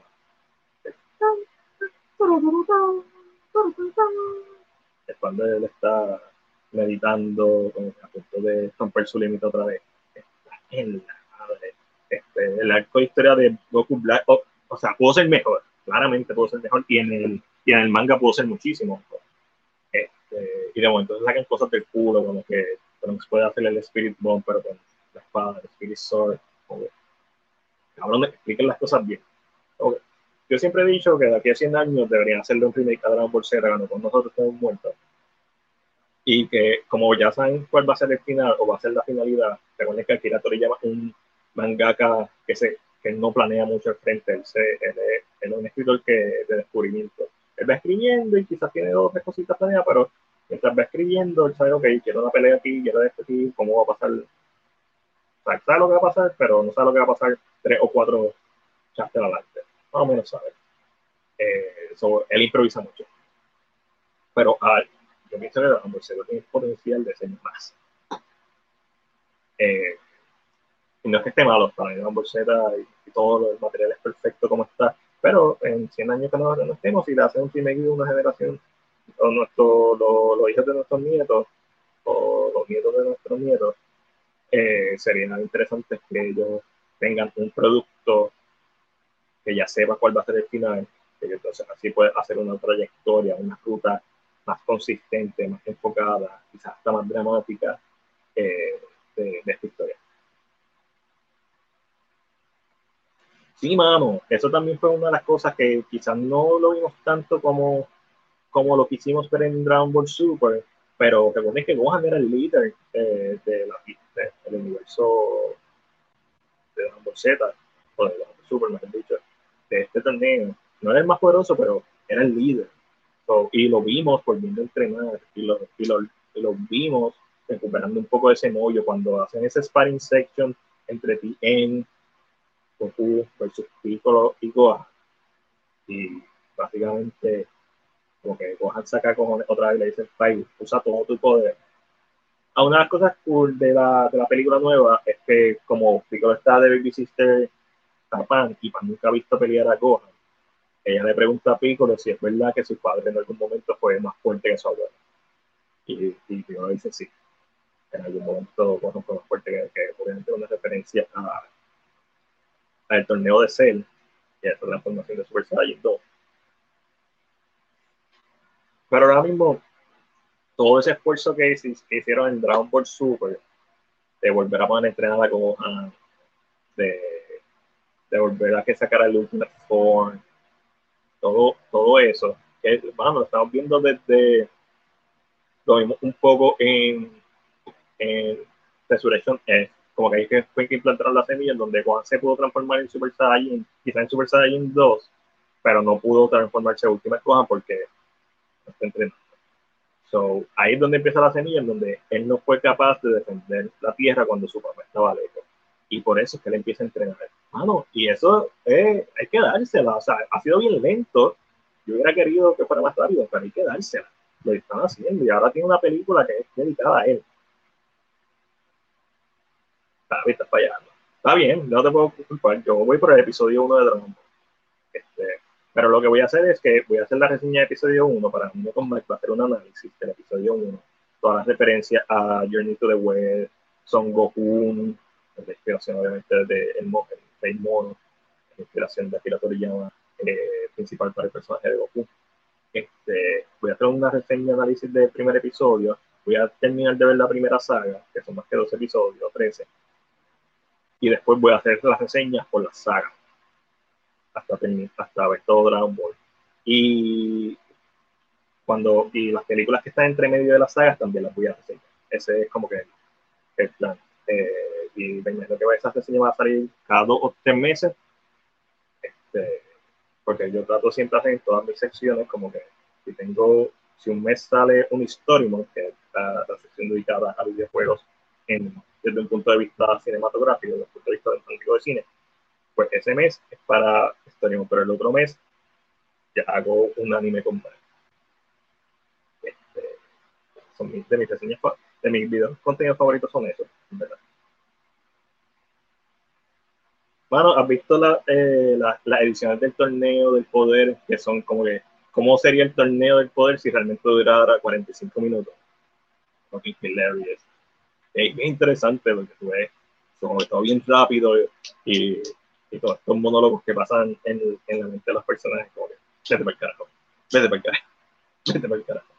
el torneo del poder, si no lo has visto, buscar en YouTube, es freaking hilarious. Y obviamente, una de las cosas que se sabe de Dragon Ball Z es que nosotros vemos a los personajes, pero realmente se supone que no los vean. están peleando desde, desde bueno, desde, básicamente desde que llega Radix, desde que el power level es más de 1000, se supone que para los humanos es imposible ver a estos personajes felices. Y cuidado que yo creo que está en Dragon Ball era difícil verlo. Este, básicamente más lento. Igual cuando, la pelea de Freezer, que dura 5 minutos y dura como 20 episodios, al final, esa también en una edición, ah, como sería esta pelea, si dura 5 minutos.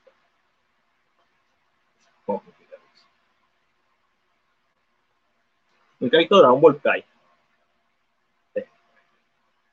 Y no, y no sé si cuando llegue Dragon Ball Z voy a ver Kai, que obviamente es la versión editada, pero es la versión editada porque quita todos los fillers que no salen del, en el manga, o sea, que es una versión más fiel al manga. Pero hay episodios que a mí me gustan del manga, los fillers, y de los, robots de Gohan, ese está duro. So, tengo que pensar eso, pero eso no lo voy a hacer para este año. Yo no he visto Dragon Ball GT tampoco. Yo he visto todo Dragon Ball Z y todo Dragon Ball Super. Este, pero entre medio de eso, de esas reseñas, de análisis que voy a hacer de, de, esos animes, también quiero ver otros animes. Obviamente la gente de Luz trae anime a, a, Puerto Rico eh, cada vez que pueden.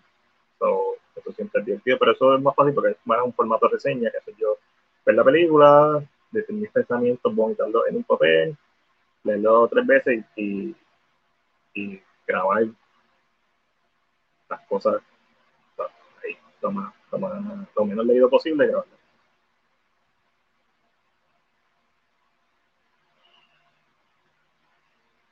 Dragon Ball GT. Yo he visto cosas de Dragon Ball GT, pero hay, hay sagas de Dragon Ball GT que yo no he visto completas. Yo creo que la primera la vi a mitad y la última saga de Omega Throne ahí completa, Omega Shenron, como le quieren Este, yo creo que la he visto completa o en su mayoría, hasta la parte de, de Baby.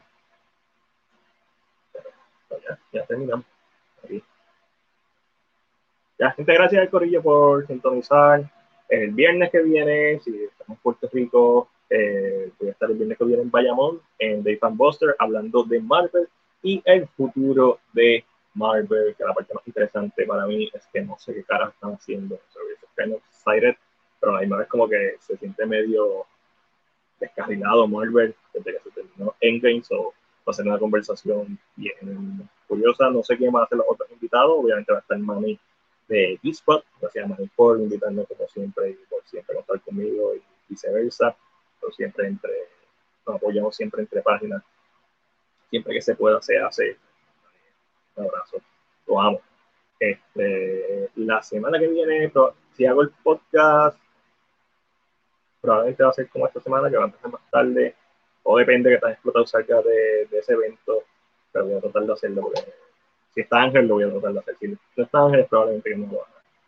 Este, Ángel está de viaje, no lo culpen, como dijo Alejandro, él está de playa attendant, so, estaba viajando y obviamente hay unas bastantes horas de diferencia, son ni lo culpo, él me escribió, voy a tratar de estar, no puedo estar, gracias Ángel por simplemente tener la cortesía y o tener las ganas de, de, de estar aquí conmigo, pero lo que quería es que descansara porque no trabajo este, saludos tarde pero seguro, eso es lo que importa.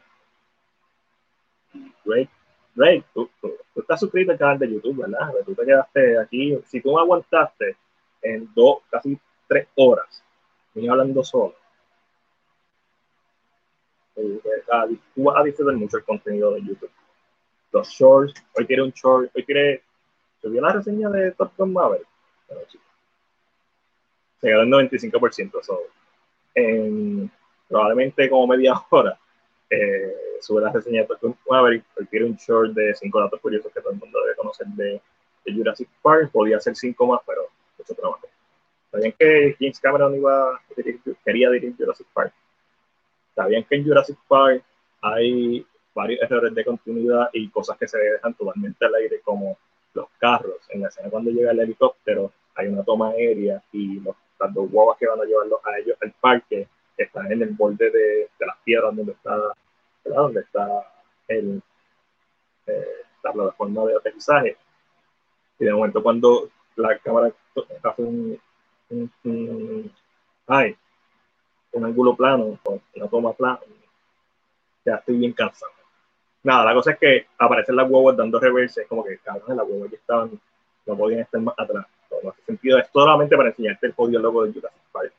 Este, y, otra, y una de las cosas que se quedan totalmente en el aire es lo que pasó con el Triceratops. el Triceratops. Ellos van, encuentran que están enfermos, ven la pila de mierda y empieza la tormenta y ya, se acabó, se desaparece, nunca se resuelve. En la novela está, en la novela se sabe lo que pasa con el Triceratops. Eh, la doctora ya pregunta, eh, ellos descubren que hay como una, una matita que tienen como unas semillas que son venenosas, y le pregunta al experto del área si se las comió, le dijo que no, pero la realidad es que sí se las comió, porque los Triceratops, eh, los dientes de ellos no son capaces de triturar la vegetación. No me recuerdo si es porque es moderna y sus dientes están evolucionados para, para comerse esa vegetación o simplemente que también prehistóricamente lo hacían. Así que para triturar los alimentos tienen que comer piedras dentro de su estómago la, ayudan a que la, se triture. Lo malo es que cada dos o tres meses, que lo mencionan en la película, cada dos o tres meses le está pasando esto. Pues cada dos o tres meses el Triceratops como que se enferma porque tiene que sacar de su cuerpo todas esas piezas. La razón por la que no encuentran estas semillas venenosas dentro del cuerpo del triceratops, dentro de la mierda del triceratops, es porque las vomita con las caras. Eh, eso está aparentemente en el libro, te voy a hacer un poquito más de research antes de publicarlo, pero los quería dejar con ese dato curioso de Jurassic Park. Recuerden, si no van a ver una película como Jurassic World, Dominion, o como sea que se llame, eh, como yo, por lo menos vean la original. Cojan de excusa, cojan de excusa la película que, que está estrenando. ¿No la pueden ver? Dominion está en HBO Max. So, vean, vean que diga Dominion, este, Jurassic Park 1993, dirigida por Steven Spielberg un año antes de que hiciera su masterpiece, The Schindler List. Está en HBO Max. So, aprovechen. A mí me encanta, como les dije, alguien me preguntó cuál era mi película favorita. A mí me encanta coger de excusa los estrenos de película para no verlos y ver películas bien. Ah, estrenó, estrenó, eh, estrenar una película de Thor, Thor. Déjame volver a ver la original de Thor, a ver qué tal. O, o déjame ver de, de Baby Sister Story, que se llama. Esa de Thor. Es que Vincent D'Onofrio, por cierto. Este, de Baby Sister Adventure, creo que eso, o sea, el cine es un vacilón. Si yo estoy suscrito ya, mejor todavía. Cojan de excusa, pero si quieren ver la película, yo en mi caso es que no he visto Fallen Kingdom y no me interesa verla. So, no siento que haga mucha lógica ver este Dominion, siempre voy a estar perdido. No me imagino que es muy difícil de entender, ninguna de estas películas lo son. Eh, yo me disfruté de Jurassic World por lo que es, este, y creo que dije, ah, esto está bien y las críticas están pasando por la piedra a, a Dominion. es que yo le hago mucho caso, pero ya yo no tenía la no estaba predispuesta a verla porque no he visto la segunda, sobre las críticas la están más grandes, como que mejor la veo cuando tenga de verla y no verla por y mejor veo Jurassic Park, que es una que sí tengo ganas de volver a ver. Así que para este, esta próxima semana esperen reseñas de Top Gun, que va a salir en unos minutos. Esperen reseñas de Obi-Wan, episodio 4. Esperen reseñas de Jurassic Park 1993 y estoy tratando, si no veo mixtape, quiero ver mixtape. Pero si no la, ve, si no la veo, no a, no voy a reseña, obviamente. Pero voy a tratar de ver este fin de semana Harry Potter and the Prisoner of Azkaban, el prisionero de Azkaban, para hacer la tercera, técnicamente la cuarta película de Harry Potter, porque hice la reseña de, de Secrets of Dumbledore, o Dumbledore. Este, so, para mis series de, de, Harry Potter que estoy haciendo. Después de la de Harry Potter, creo que me voy con, con Lord of the. Solamente la trilogía original no me interesa de este, pero quiero, quiero hacer la de Harry Potter y con las dos de Fantastic Beasts. Este, que no he hecho. Digo, yo hice, hice la reseña de Kinds of Grindelwald, pero si la hago ahora va a ser nada. Y si dentro de 10 años la hago va a ser nada. Entonces nada, me voy. Episodio 4 ya cuando, ya, ah, yo estoy en el punto de que yo pongo la serie y como sé que me va a decepcionar, me entretiene. A mí me entretuvo, pero yo todo el tiempo estaba pensando, mientras veía este episodio, el cuarto episodio, a esta altura, por más bueno que sean los últimos dos episodios, la serie se va a quedar corta. Aunque sean perfectos. La serie se va a quedar corta porque literalmente fue una pérdida de, potencial durante cuatro episodios. Mientras yo estoy viendo el episodio 4, después del 3, que para mí el 3 como que el 3 como que hizo mucho corrección y dirigió la serie a lo que tenía que ser. El episodio 4 fue una pérdida de potencial, un desperdicio de episodios. Hubieran cosas buenas, sí. Yo pienso que este episodio era como que parte de la trama principal de una película o de una sección de una película. Tiene un set piece decente.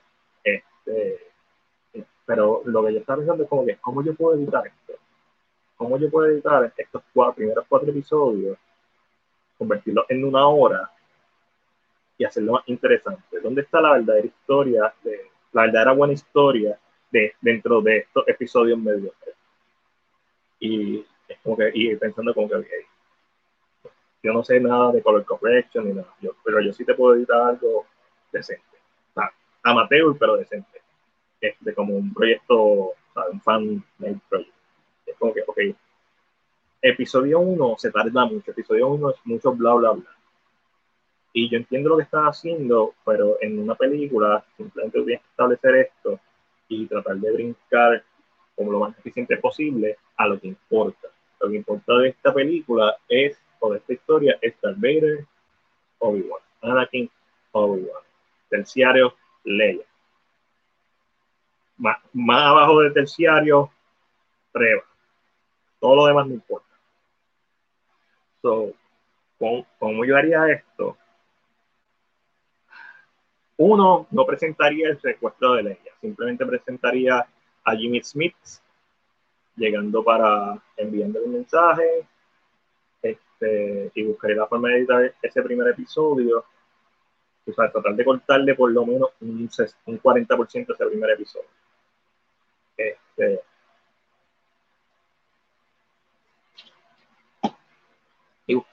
tengo que ver el material de los otros dos episodios, pero eh, eh, como son seis, yo creo que mandaba tenía más episodios, me tardé como dos semanas en editarla completa, la primera temporada y reducir las dos horas. Este, yo creo que seis episodios me tardaría una semana y media, ahora que sea más. no sé, como que cómo hacer esta historia más interesante, más misteriosa, más oscura, más, más profunda. Vemos mucho de eso en el primer episodio, pero pienso que eso no se, se traslada en los otros episodios. En momentos lo hace, pero ese debió ser todo el tono de la serie. Y episodio 2 que en el planeta Blade Runner, a mí la mayoría de ese episodio se puede ir, y no todo.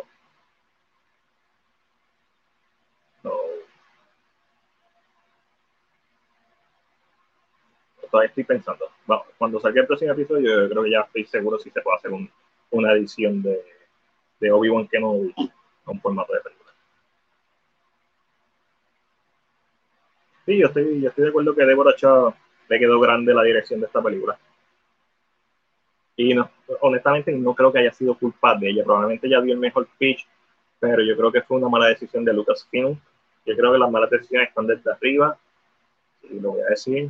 Kathleen Kennedy fue una mala decisión hacer la escritura del guion, del guion, que era uno más oscuro, más, pesimista. Yo creo que ese era el tono adecuado para esta serie de esta versión de Obi-Wan. Este, hay cosas que me gustan de la serie, claro que sí, Vader, ese enfrentamiento en el tercer episodio, pero pienso que todo eso debió ocurrir más rápido. Este, en el sentido, la revelación de Vader para mí debió ocurrir en el primer episodio eh, ese primer, esa primera vistazo a Vader debió ocurrir al final del segundo episodio. O sea, cuando llega al planeta, ese enfrentamiento debió ocurrir en el tercer episodio y después debió, ah, debió tener un espacio de, de respirar la serie para que el personaje de Obi-Wan pudiera reflexionar, siendo la primera vez que ve básicamente a su hermano que dejó por muerto en Mustafar después de 10 años que él no sabe que estaba vivo pero ese mismo día que estaba vivo, ese mismo día lo vio, ese mismo día peleó con él, ese mismo día perdió contra él. No hay ni un cuarto episodio, para ver cuando está en el Bactatán. Ese, ese, fue toda, esa fue toda la continuidad del episodio pasado. Obi-Wan está herido, eso no está bien recuperado, eso no importa. De hecho, en este episodio empezó a coger confianza con el lightsaber, el lightsaber y la fuerza. Eso fue algo que me gustó. Hay una, hay una narrativa visual eh, que quizás lograron manejar bien, mejor que la, que la, la exposición y es que tú ves a Obi-Wan poco a poco cogiendo confianza mientras va utilizando el, el sable y mientras va utilizando la fuerza.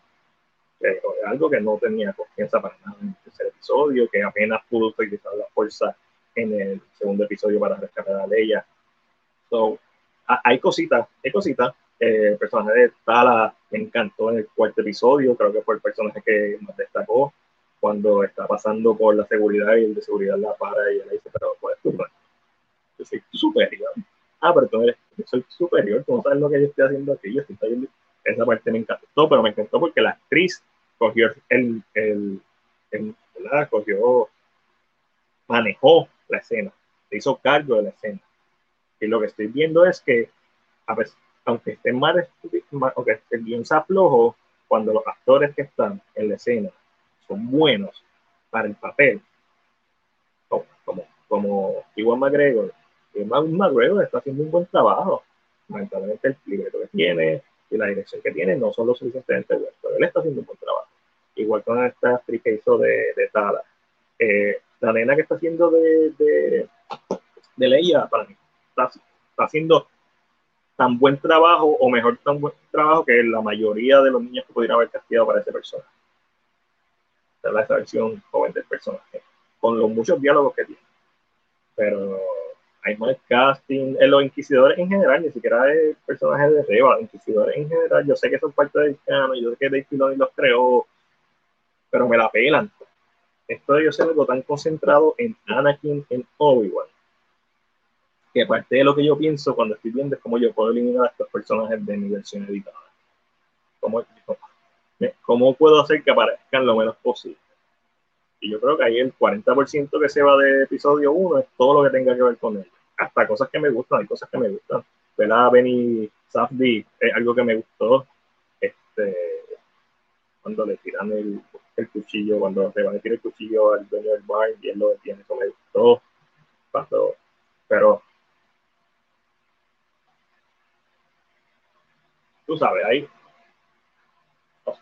Ah, me voy, ya estoy, ya estoy divagando mucho. Así que gracias a la gente que se quedó. Si no estás suscrito a este canal de YouTube, suscríbete. Toda la semana hay contenido, hay reseñas, hay shorts, hay análisis, hay diferentes secciones. Y lo, que, lo que te gusta es el anime, hay secciones de anime. Si eres un gamer, pero te gustan las películas, hay secciones de eso también. Story mode. La única, la única sección donde se habla de videojuegos desde una perspectiva cinematográfica, donde se habla de referencias de cine, los videojuegos. Estoy loco por hacer mi story mode dedicado a Castlevania. El primer juego específicamente de Konami tiene, es básicamente una referencia entera a Universal Monster y a Bram Stoker Drácula y Mary Shelley Frankenstein. Estoy loco de, de, hacer ese episodio. Tengo por ahí, este, pero ahí. Depende, cuando salga la serie de Castlevania probablemente haga ese episodio. So, that. That was fun.